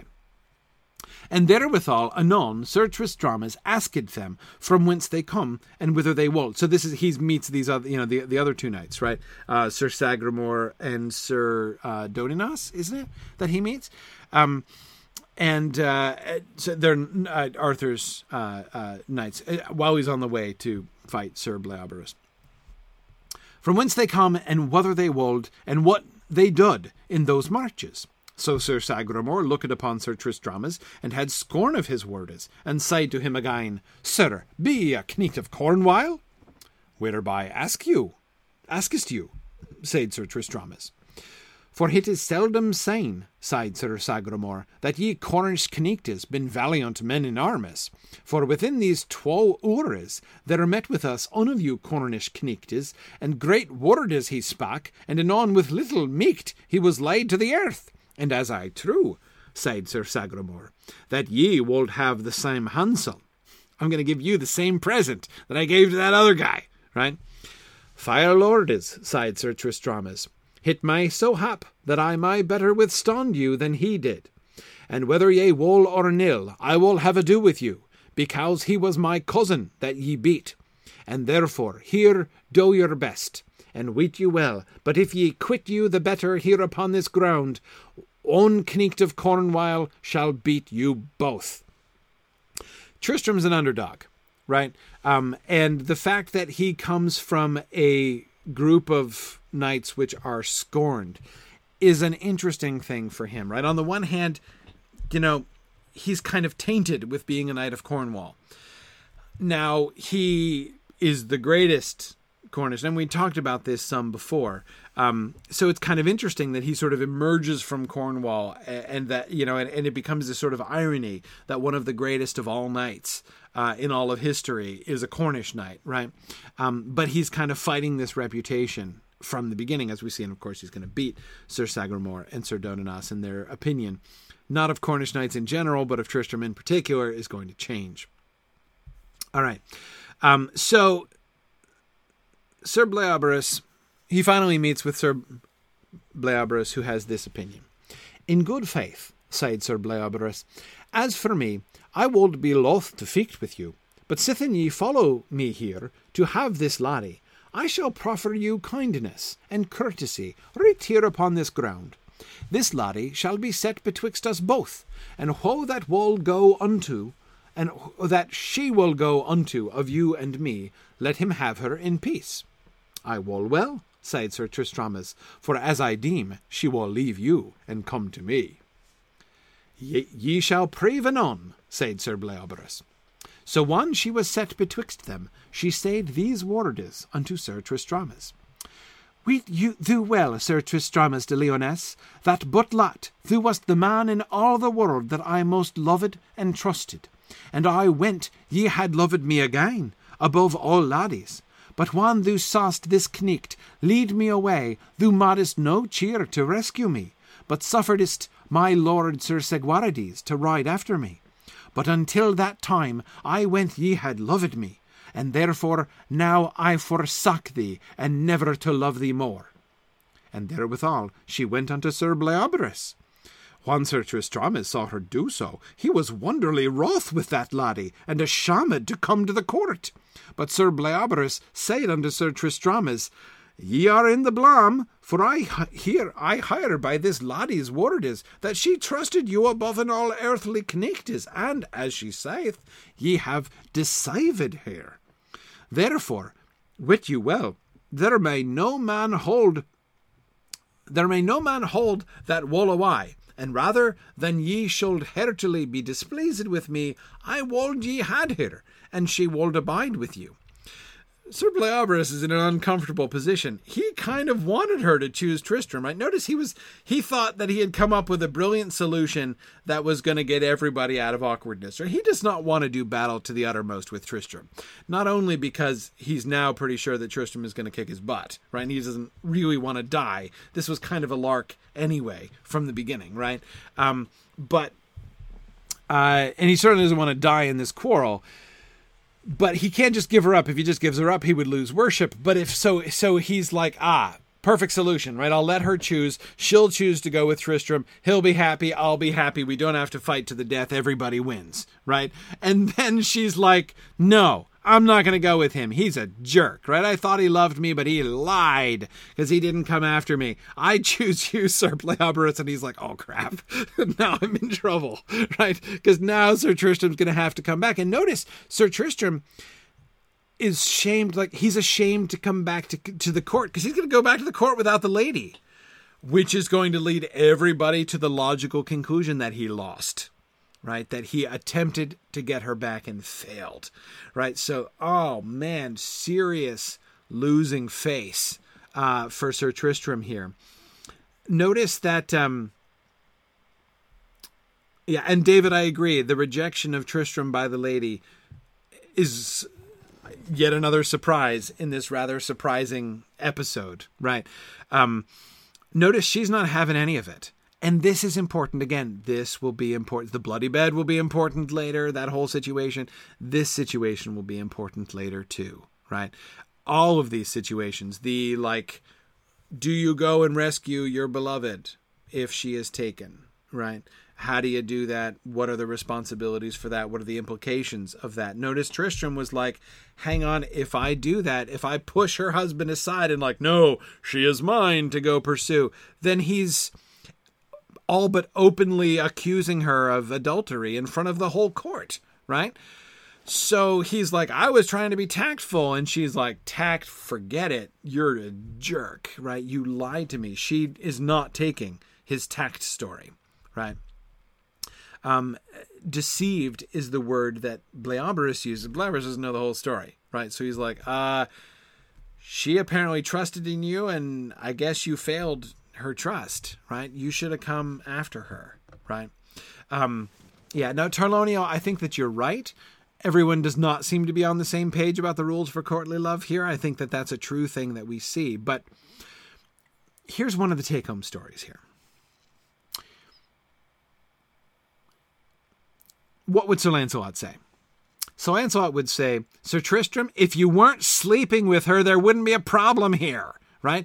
The only problem is that you have taken her as your lover paramour. So if if if they were sleeping together, if he just admired, if they do, just were doing the nice non-sexual love, pure love that Guinevere and Lancelot are doing, then he could be her champion and there wouldn't be any problem. Right? It's the fact that Tristram is morally compromised by the adultery that makes it sketchy for him to step forward and be like, okay, Sir Segwarides, no, no, no, I will go, right? Lancelot can do that when it comes to Guinevere, right? Tristram can't do that with Sir Segwarides, his wife, because he is in fact committing adultery with her. And once he crosses that line, he compromises his own position and puts him, he, he, he created this situation, right? He made this bloody bed and now he has to lie in it, and he ends up being shamed as a consequence of it. Again, keep this in mind. This will become relevant, not just later in the Sir Lancelot story, the story of Sir Lancelot and Guinevere. It will become relevant again in the Tristan and Isolde story. Let's keep moving. So while this was done, King Mark cast all the wires that he meeked to destroy Sir Tristramis. Bad king. Bad, bad king, King Mark, right? Not only is he not appreciative of and cherishing and promoting the honor and worship of his, of the crown jewel of the, cor- of the court of Cornwall, right? He's actually plotting to destroy Tristram. He wants Tristram dead because he's, he's, he's envious of Tristram. Okay, so he has a new scheme to, to get him killed. Then imagined in himself to send Sir Tristramis into Ireland for La Belle Isolde. For Sir Tristramis had so prized her for her beauty and her goodness that King Mark said he would wed her. Whereupon he pried Sir Tristramis to talk his way into Ireland for him on message. And all this was done to the intent to slay Sir Tristramis. Notice Maury is not allowing any uncertainty about that point, right? Why does King Mark want to marry La Belle Isolde? It is a mechanism for destroying Tristram. That's the whole... He doesn't want to marry Isolde. I mean, she sounds cute, right? But that's not the point. Uh, he, it's it's all a plot. It's a it's it's a plot to get him killed. That's the point.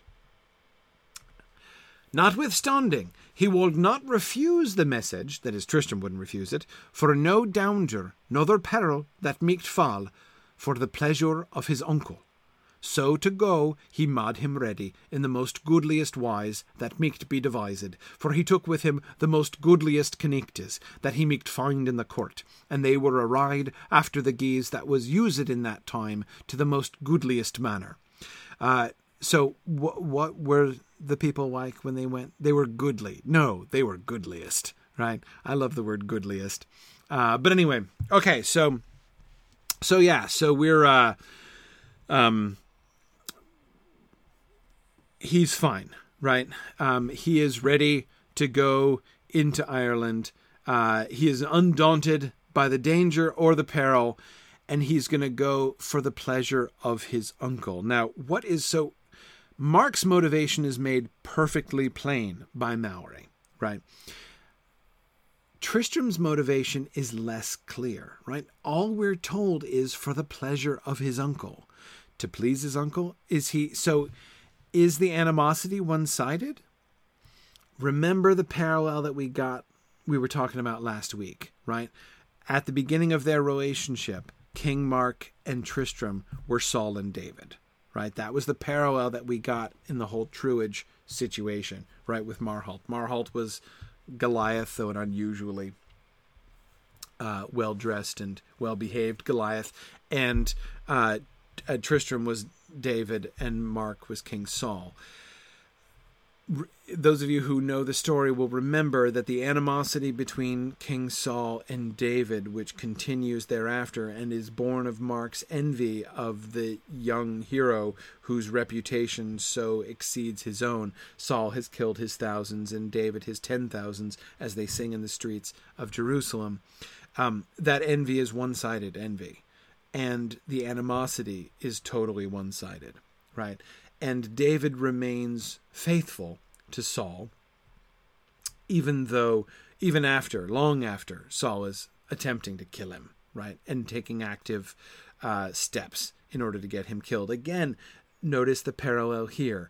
Um, King Mark says that, or King Mark in the Bible, um, Saul, King Saul says to David, like, he can marry, David can marry Saul's daughter if he brings him, uh, what is it, a hundred? Or a thousand, a hundred, I think, a hundred foreskins uh, of uh, Philistines. In other words, like he, you know, he, like go out and kill a hundred of their warriors, and he's obviously hoping that at least one of them is going to manage to kill David, right? Surely David won't be able to overcome a hundred of them, uh, right? In order to to to sort of prove himself here, um, so he sends him off, you know, like a father-in-law sometimes does, right? Send off the potential uh, son-in-law. Uh, something that will hopefully get him killed in order to win your daughter. Um, that's not exactly the dynamic here. We don't have a father-daughter situation here, but again, like the King Saul figure sends off the, the, the young David figure with the, in order to do, to do something challenging in the hope that he's going to end up getting killed. Okay. But Tristram seems to, if we're understanding this, if I'm understanding this properly, he seems to be faithful to Mark, despite the fact that Mark is a terrible jerk who's actively trying to get him killed now, right? Uh, okay, my uncle says I should go, so I'm going to faithfully go, even though I'm being set up. Um, so, uh, yeah, now, Catriona, we're not given a great reason, great reasons for why Mark wants to get Tr- Tristram killed. Just envy, right? Um, Tristram is showing him up. Instead of taking pride in Tristram and being like, yeah, here he is, the boast of the court of Cornwall, right? The best thing to come out of Cornwall since, well, anything, actually.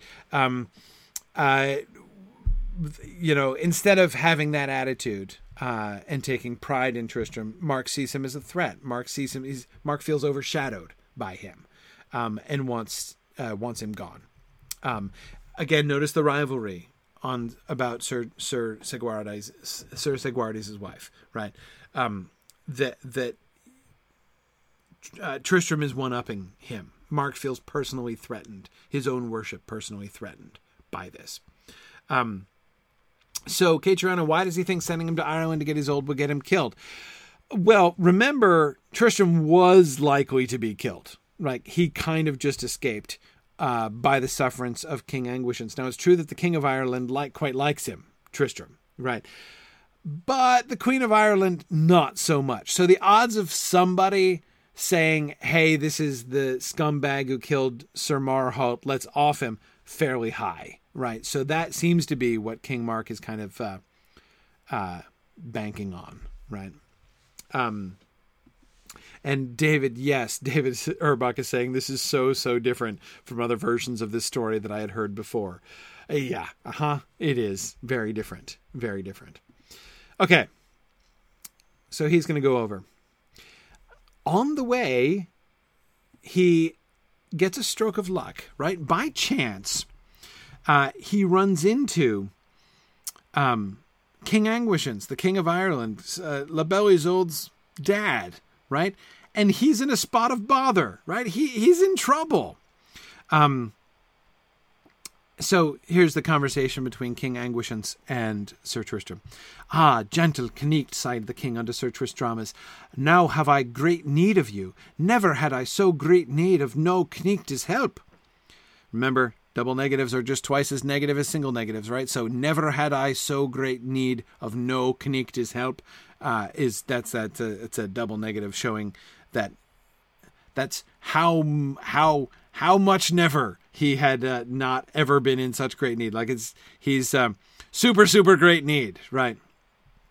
Uh, it is a d- double unprecedented levels of need uh, by King Anguishans. Um, I love double negatives that way. I mean, the, the modern double negatives are fun, and they can often be sort of fun. Uh, I- employed amusingly. Um, but the medieval double negatives are just kind of, I, I, I love it. You just pile on more negatives to make it more negative. Uh, come on. That's charming, right? Anyway, okay. How so, my good lord? Sighed Sir Tristramis. I shall tell you, sighed the king. I am assummoned and appealed from my country for the death of a Cnicht that was kin unto the good Cnicht Sir Lancelot.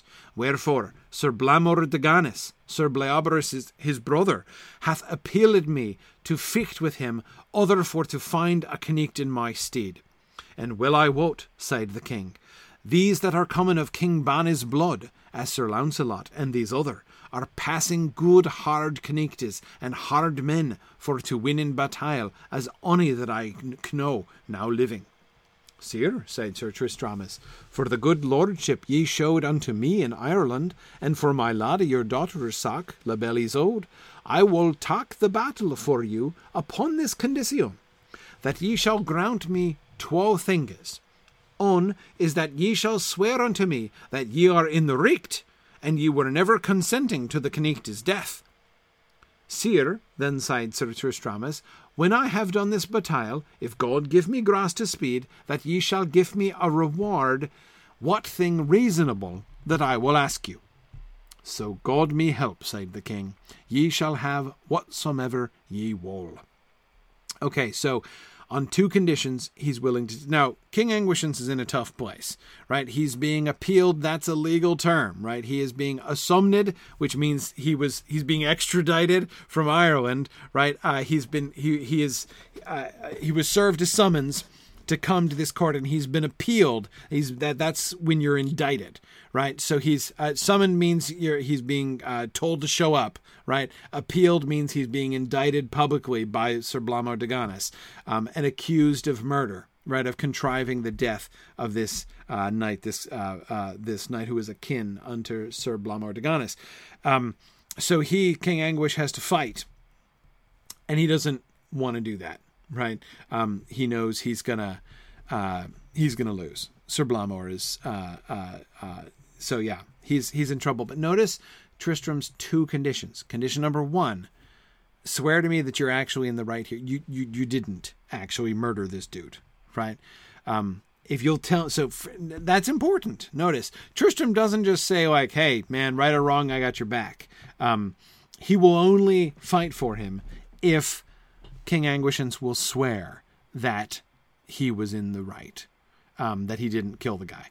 And then he also needs to promise that um, he will give him whatever reasonable thing I'll ask. Um, yeah, Karita, that is unusual, right? Notice this is Tristram explicitly saying, I'm not trying to sucker you into a rash vow here, right? You can feel... Because if I ask something and...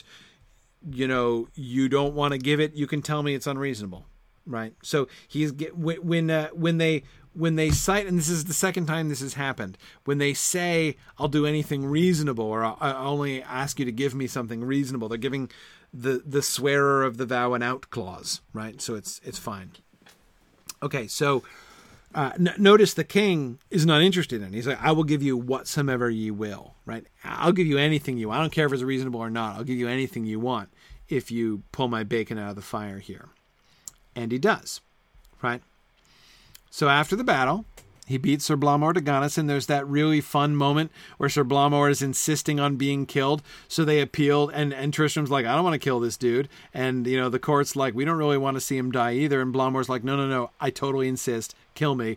And so they're like, Sir Bleoberis, surely you can intervene with your brother here. And Sir Bleoberis is like, no, I insist that you kill him too. Right? And so anyway, they finally get out of it and manage to force Sir Blamor de Ganis to accept his life and not die. Um, after all of that drama is over, Tristram goes back to Anguishins. Now it is time. Sir, this is all that I will desire, that ye will give La Belle Isolde, your doctor, not for myself, but for mine uncle, King Mark, that shall have her to wife, for so have I promised him.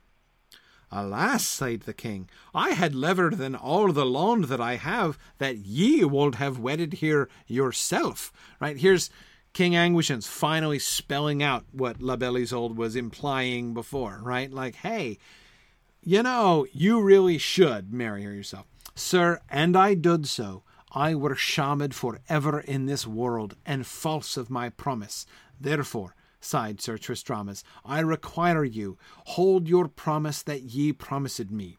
For this is my desire, that ye will give me La Belle Isolde to go with me unto Cornwall, for to be wedded unto King Mark mine uncle. As for that, King Anguish sighed, ye shall have her with you to do with her what it please you. That is for to say, if that ye list to wed her yourself, that is me leavest. And if ye will give her unto King Mark your uncle, that is in your choice. Notice what...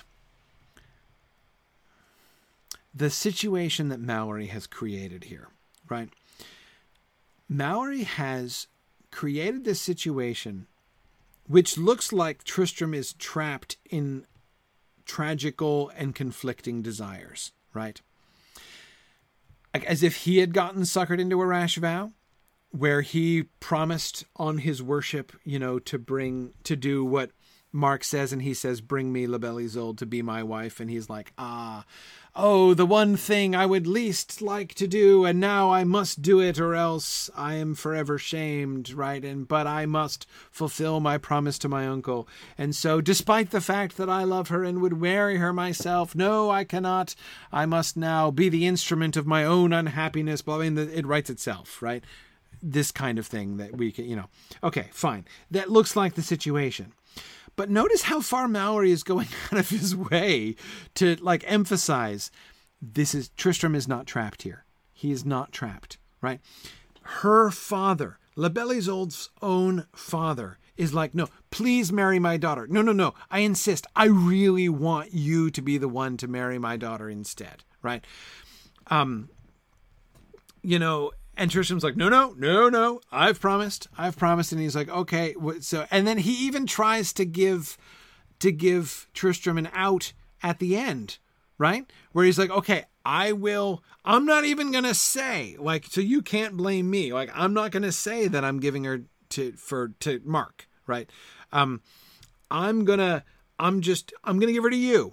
And you can do with her whatever you want. And notice how he clarifies. It's like, hang on, there are some things you can't do with her. Right? Like, I'm not giving you carte blanche with my daughter. What I'm saying is, she can. You can marry her yourself. You have two options, right? You can you can bring her back to King Mark if you want to, or you can marry her yourself. And that is me leavest. That's what I would prefer, right? That is what I most desire. Um, so he he's, he is absolutely uh, uh, uh, crystal clear on what his intentions, what his preference is, right? Thomas says, well, what does she want?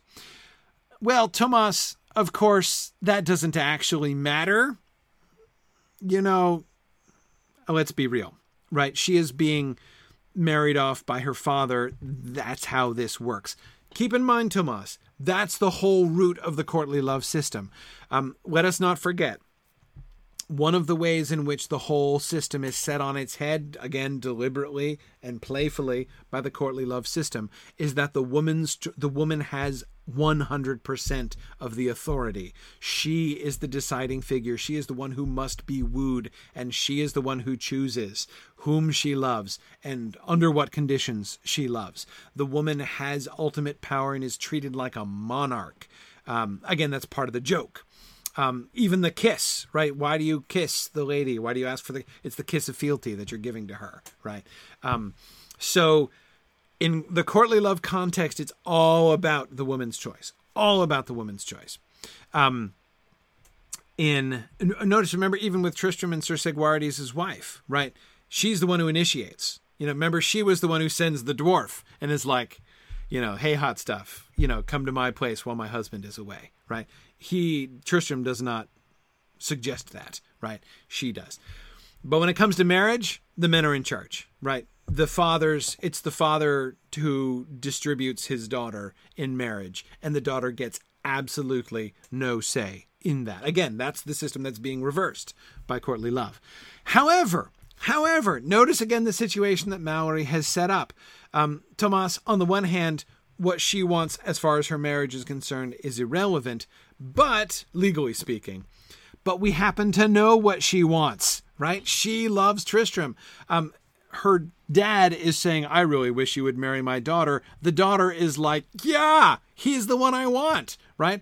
And Tristram, instead of being like, well, oh, twist, twist, okay, fine. He's like, no, no, no, no, no, I insist. I insist that Isolde goes and marries my nasty uncle who's trying to get me killed.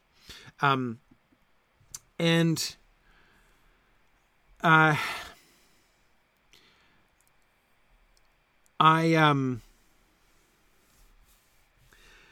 yeah, both David Urbach and Karita are both kind of upset about the fact that he's, he considers breaking this promise and marrying Isolde himself shameful, whereas like the sleeping with somebody else's wife was f- totally fine, right?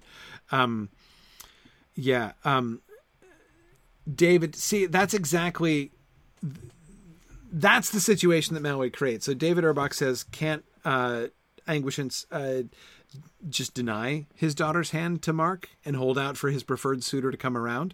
Yeah. Oh, totally. He absolutely has the right to say, heck no, I'm not marrying my daughter to that scumbag King Mark. He could totally say that, especially since he's the King of Ireland, right? So, I mean, yeah, like for him to deny the request from King Mark would have political consequences, right? But Ireland already conquered Cornwall before. He, he presumably he'd be fine mixing it up again, right? So, he is absolutely in a political position and in a legal position just to be like, nope, not giving my daughter to that jerk, right?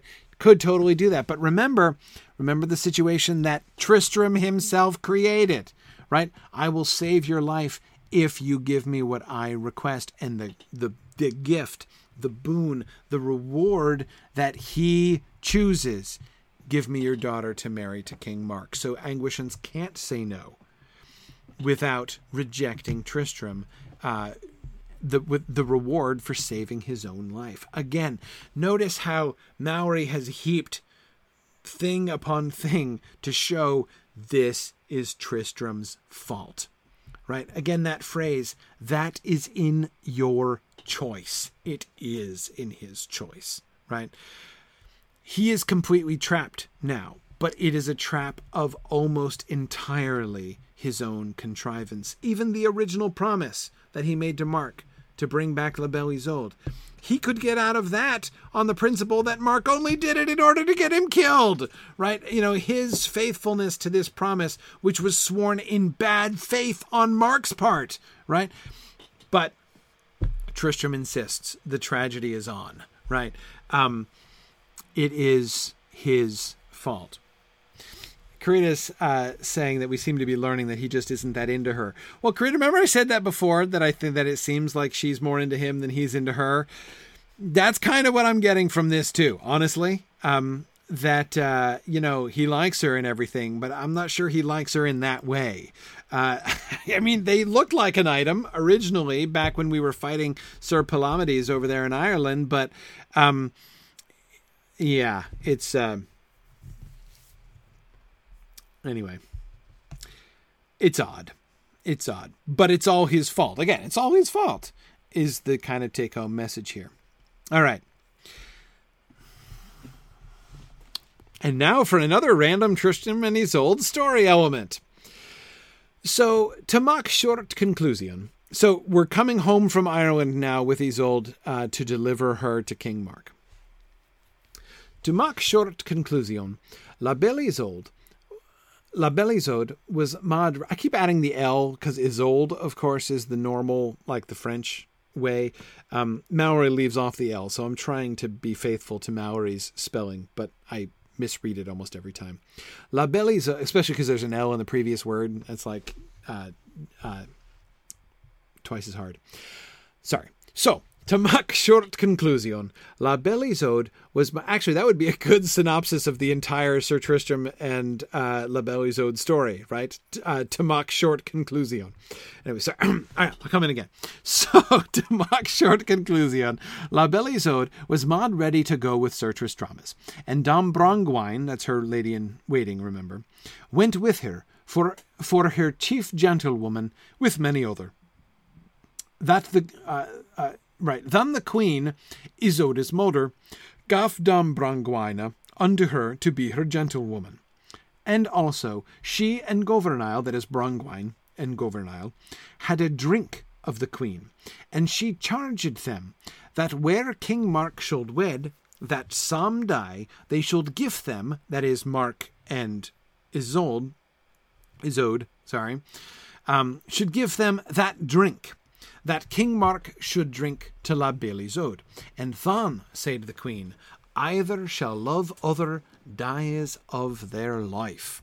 So this is a love drink. We have a love potion, which is a gift. That's the wedding gift from the mother-in-law, right? Here's this wedding potion that if the two of them drink together. Now notice this, um, this is uh,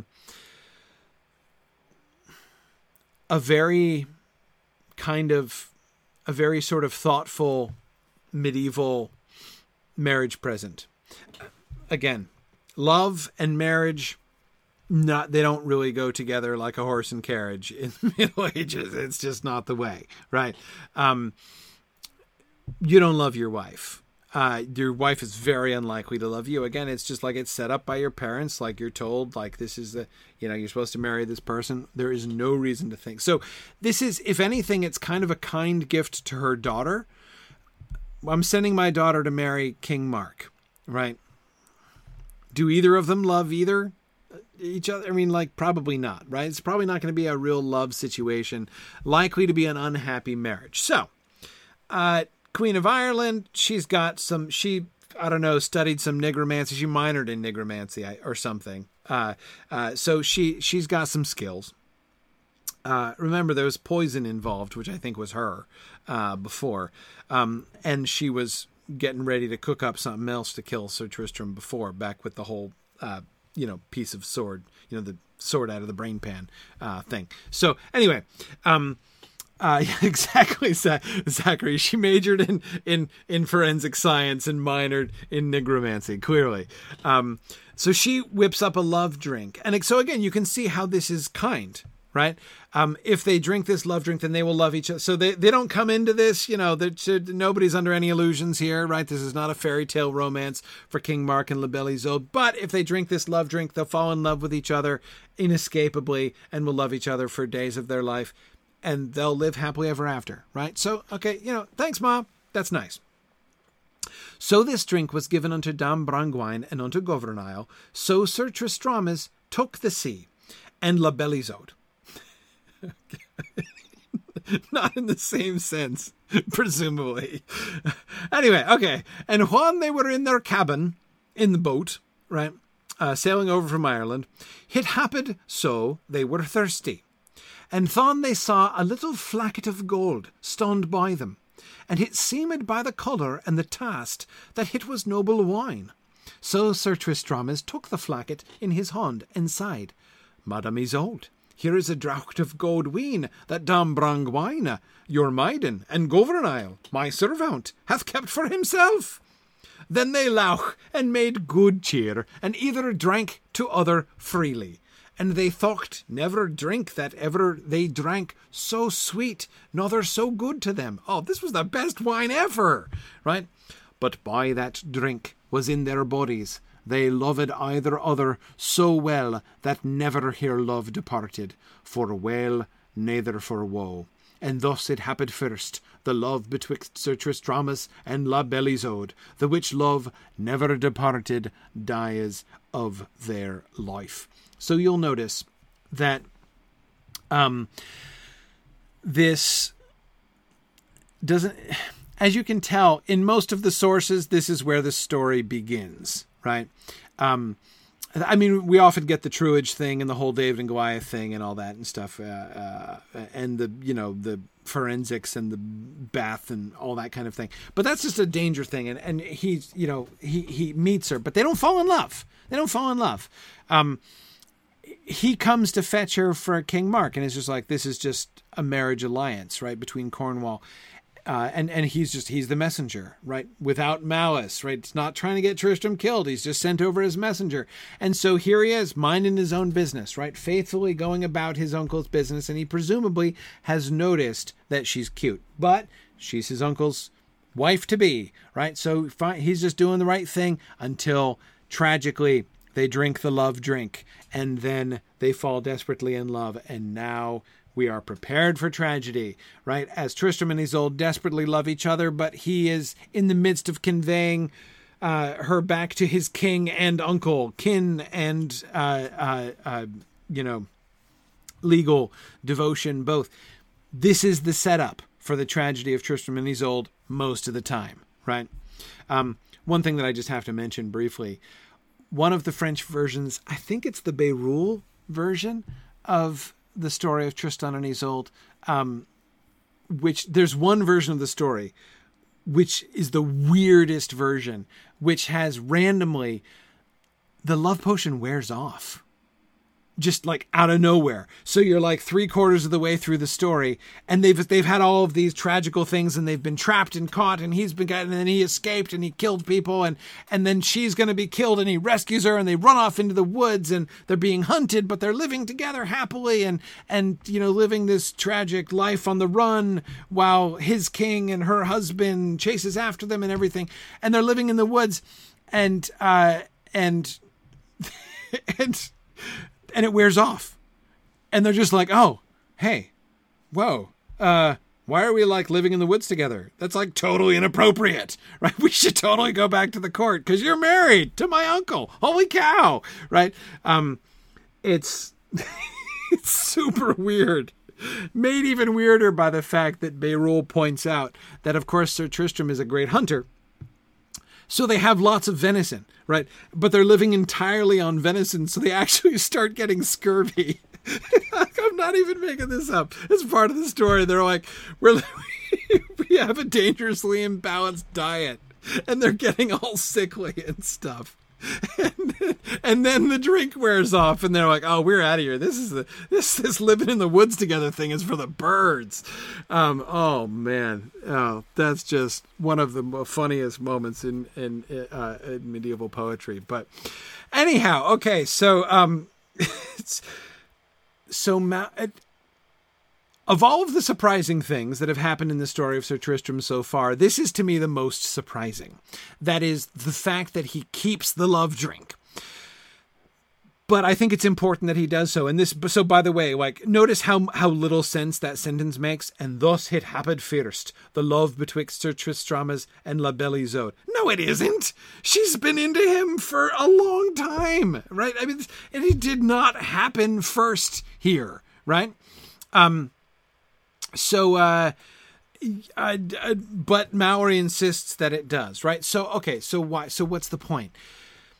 Notice that in the tragedy, Mowry goes, again, goes out of his way. He doesn't need the love drink. The love drink is a crucial mechanism in most of the stories. It's what sets up the entire tragedy. He doesn't need it, right? They've already met. They've already become fond of each other, especially her, right? It, it's it, super easy, right? We're ready for the tragedy already. Besides the whole, like, I'm just doing this to get you killed in the first place. So uh, there's lots and lots of reasons um, why, uh, uh, why, the tragedy could perceive it. Mowry does not need the machine of the love drink in order to precipitate the tragedy, right? in fact, the fact that he gives it not only provides no benefit to the story in that way, but is actually a detriment to the story in some ways because it's contradictory to other things that have happened. And yet he does it. Yet, yet he, he, he, he does not leave out the love drink. Why not? Right? Why doesn't he do this? Well, uh, again, you know, we don't really know why, but, but again, this, this fits into the pattern, right? Notice he, he, this element is there in the original, this element of accidental and inescapable. So again, that's their love is not by their choice. That's part of the essential story of Tristram and Isolde. Is not just that they are lovers who deviate from society because they have they choose their love, right? No, it's about compulsion, right? They can't help it. And so in some ways, right, in the original stories, this kind of lets them off the hook. Sir Tristram, it's a bad look. It's a bad, I mean, even if you accept courtly love and you're like, okay, having, you know, uh, having sex with married women is fine. Even if you're okay with that, having sex with your uncle's wife, less fine, right? Uh, uh, sleeping with the king's, with your queen, really not fine, right? I mean, this it's not fine in a lot of ways, right? There's this is a deeply sketchy love triangle from Tristram's perspective, right? But he can't help it, right? He didn't choose. Maury keeps that element in, having just insisted that this is all Tristram's fault to begin with, right? He then puts in the love drink, um, suggesting that there is something inescapable. Maury is literally having it both ways, right? On the one hand, Tristram's choices lead directly to the tragedy. Afterwards, after the choices that lead to this, the tragedy have been made, he then is placed in the grip of this magical spell, which compels him to love La Belle Isolde, so that he no longer has any choice, right? He made the choices, but he's locked into those choices. So both Maury wants both of these things to be true. One of the conclusions that I would come to, therefore, from this is that both of those elements of the tragic, and, and as much as we're what we're looking at are the blueprints of, of love tragedy here, those blueprints include both of these elements, both the concept that your choices matter, right? And this happened because you made the boneheaded decisions that led to this, right? But love is inescapable. There is an, inesca- an inescapable angle of it. There's, there is a compulsion. You choose, but you don't necessarily choose. Tarlonio, it's not only like free will versus predestination. It is also almost like the reconciliation of free will and predestination from Boethius, right? Both of those things are true. Uh, Tristram and Isolde are destined to love each other. They can't help it. It's their fate. And the, this accident aboard ship makes it happen. And yet they choose. Repeatedly choose and definitively, emphatically choose. Keep this in mind when we get to Lancelot and Guinevere. Lancelot and Guinevere aren't going to drink a love potion. But we have these two elements, both of which I think are important. Um, and David, yeah, had he made better choices, no magic potion would have compelled him to make a bad one. Exactly. Well, and David, of course, remember the specific bad choices he made, right? Had he just gone along with her father's wishes and married Isolde himself, the love potion would have been fine, right? No tragedy involved, right? He was only in the situation where the love potion made it tragic because of the choices he had already made, right? Okay, we should stop soon.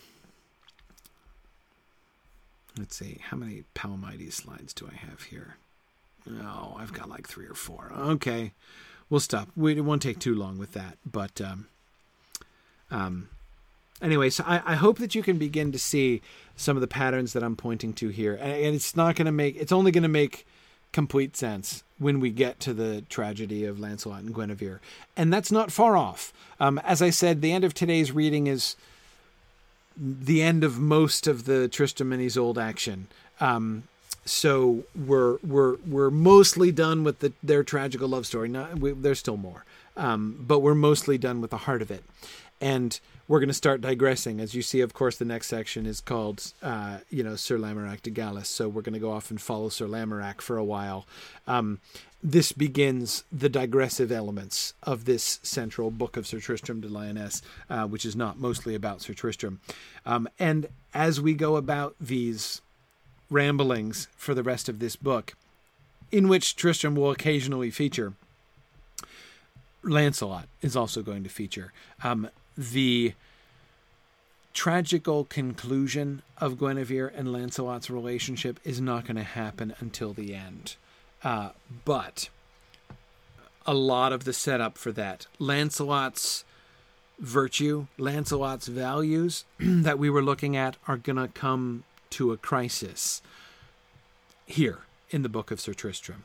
Um, so it, this is not just setting up something distant in the book. It's setting up something immediate in the book. So there will be some uh, relatively rapid payoff of uh, these elements that we're exploring uh, in Tristram and Isolde. Okay, we're running significantly behind here. Let's continue with the reading and see how we do. After next time, I might declare a hiatus and we'll do a catch-up day uh, to sort of squeeze an extra catch-up class um, in between the uh, in between the, the, the next reading and the one after that. But let's uh, continue with the reading, the posted reading for next week, and we'll see uh, how far we get. And then I'll probably squeeze an extra week in. But for now, continue with the reading. All right?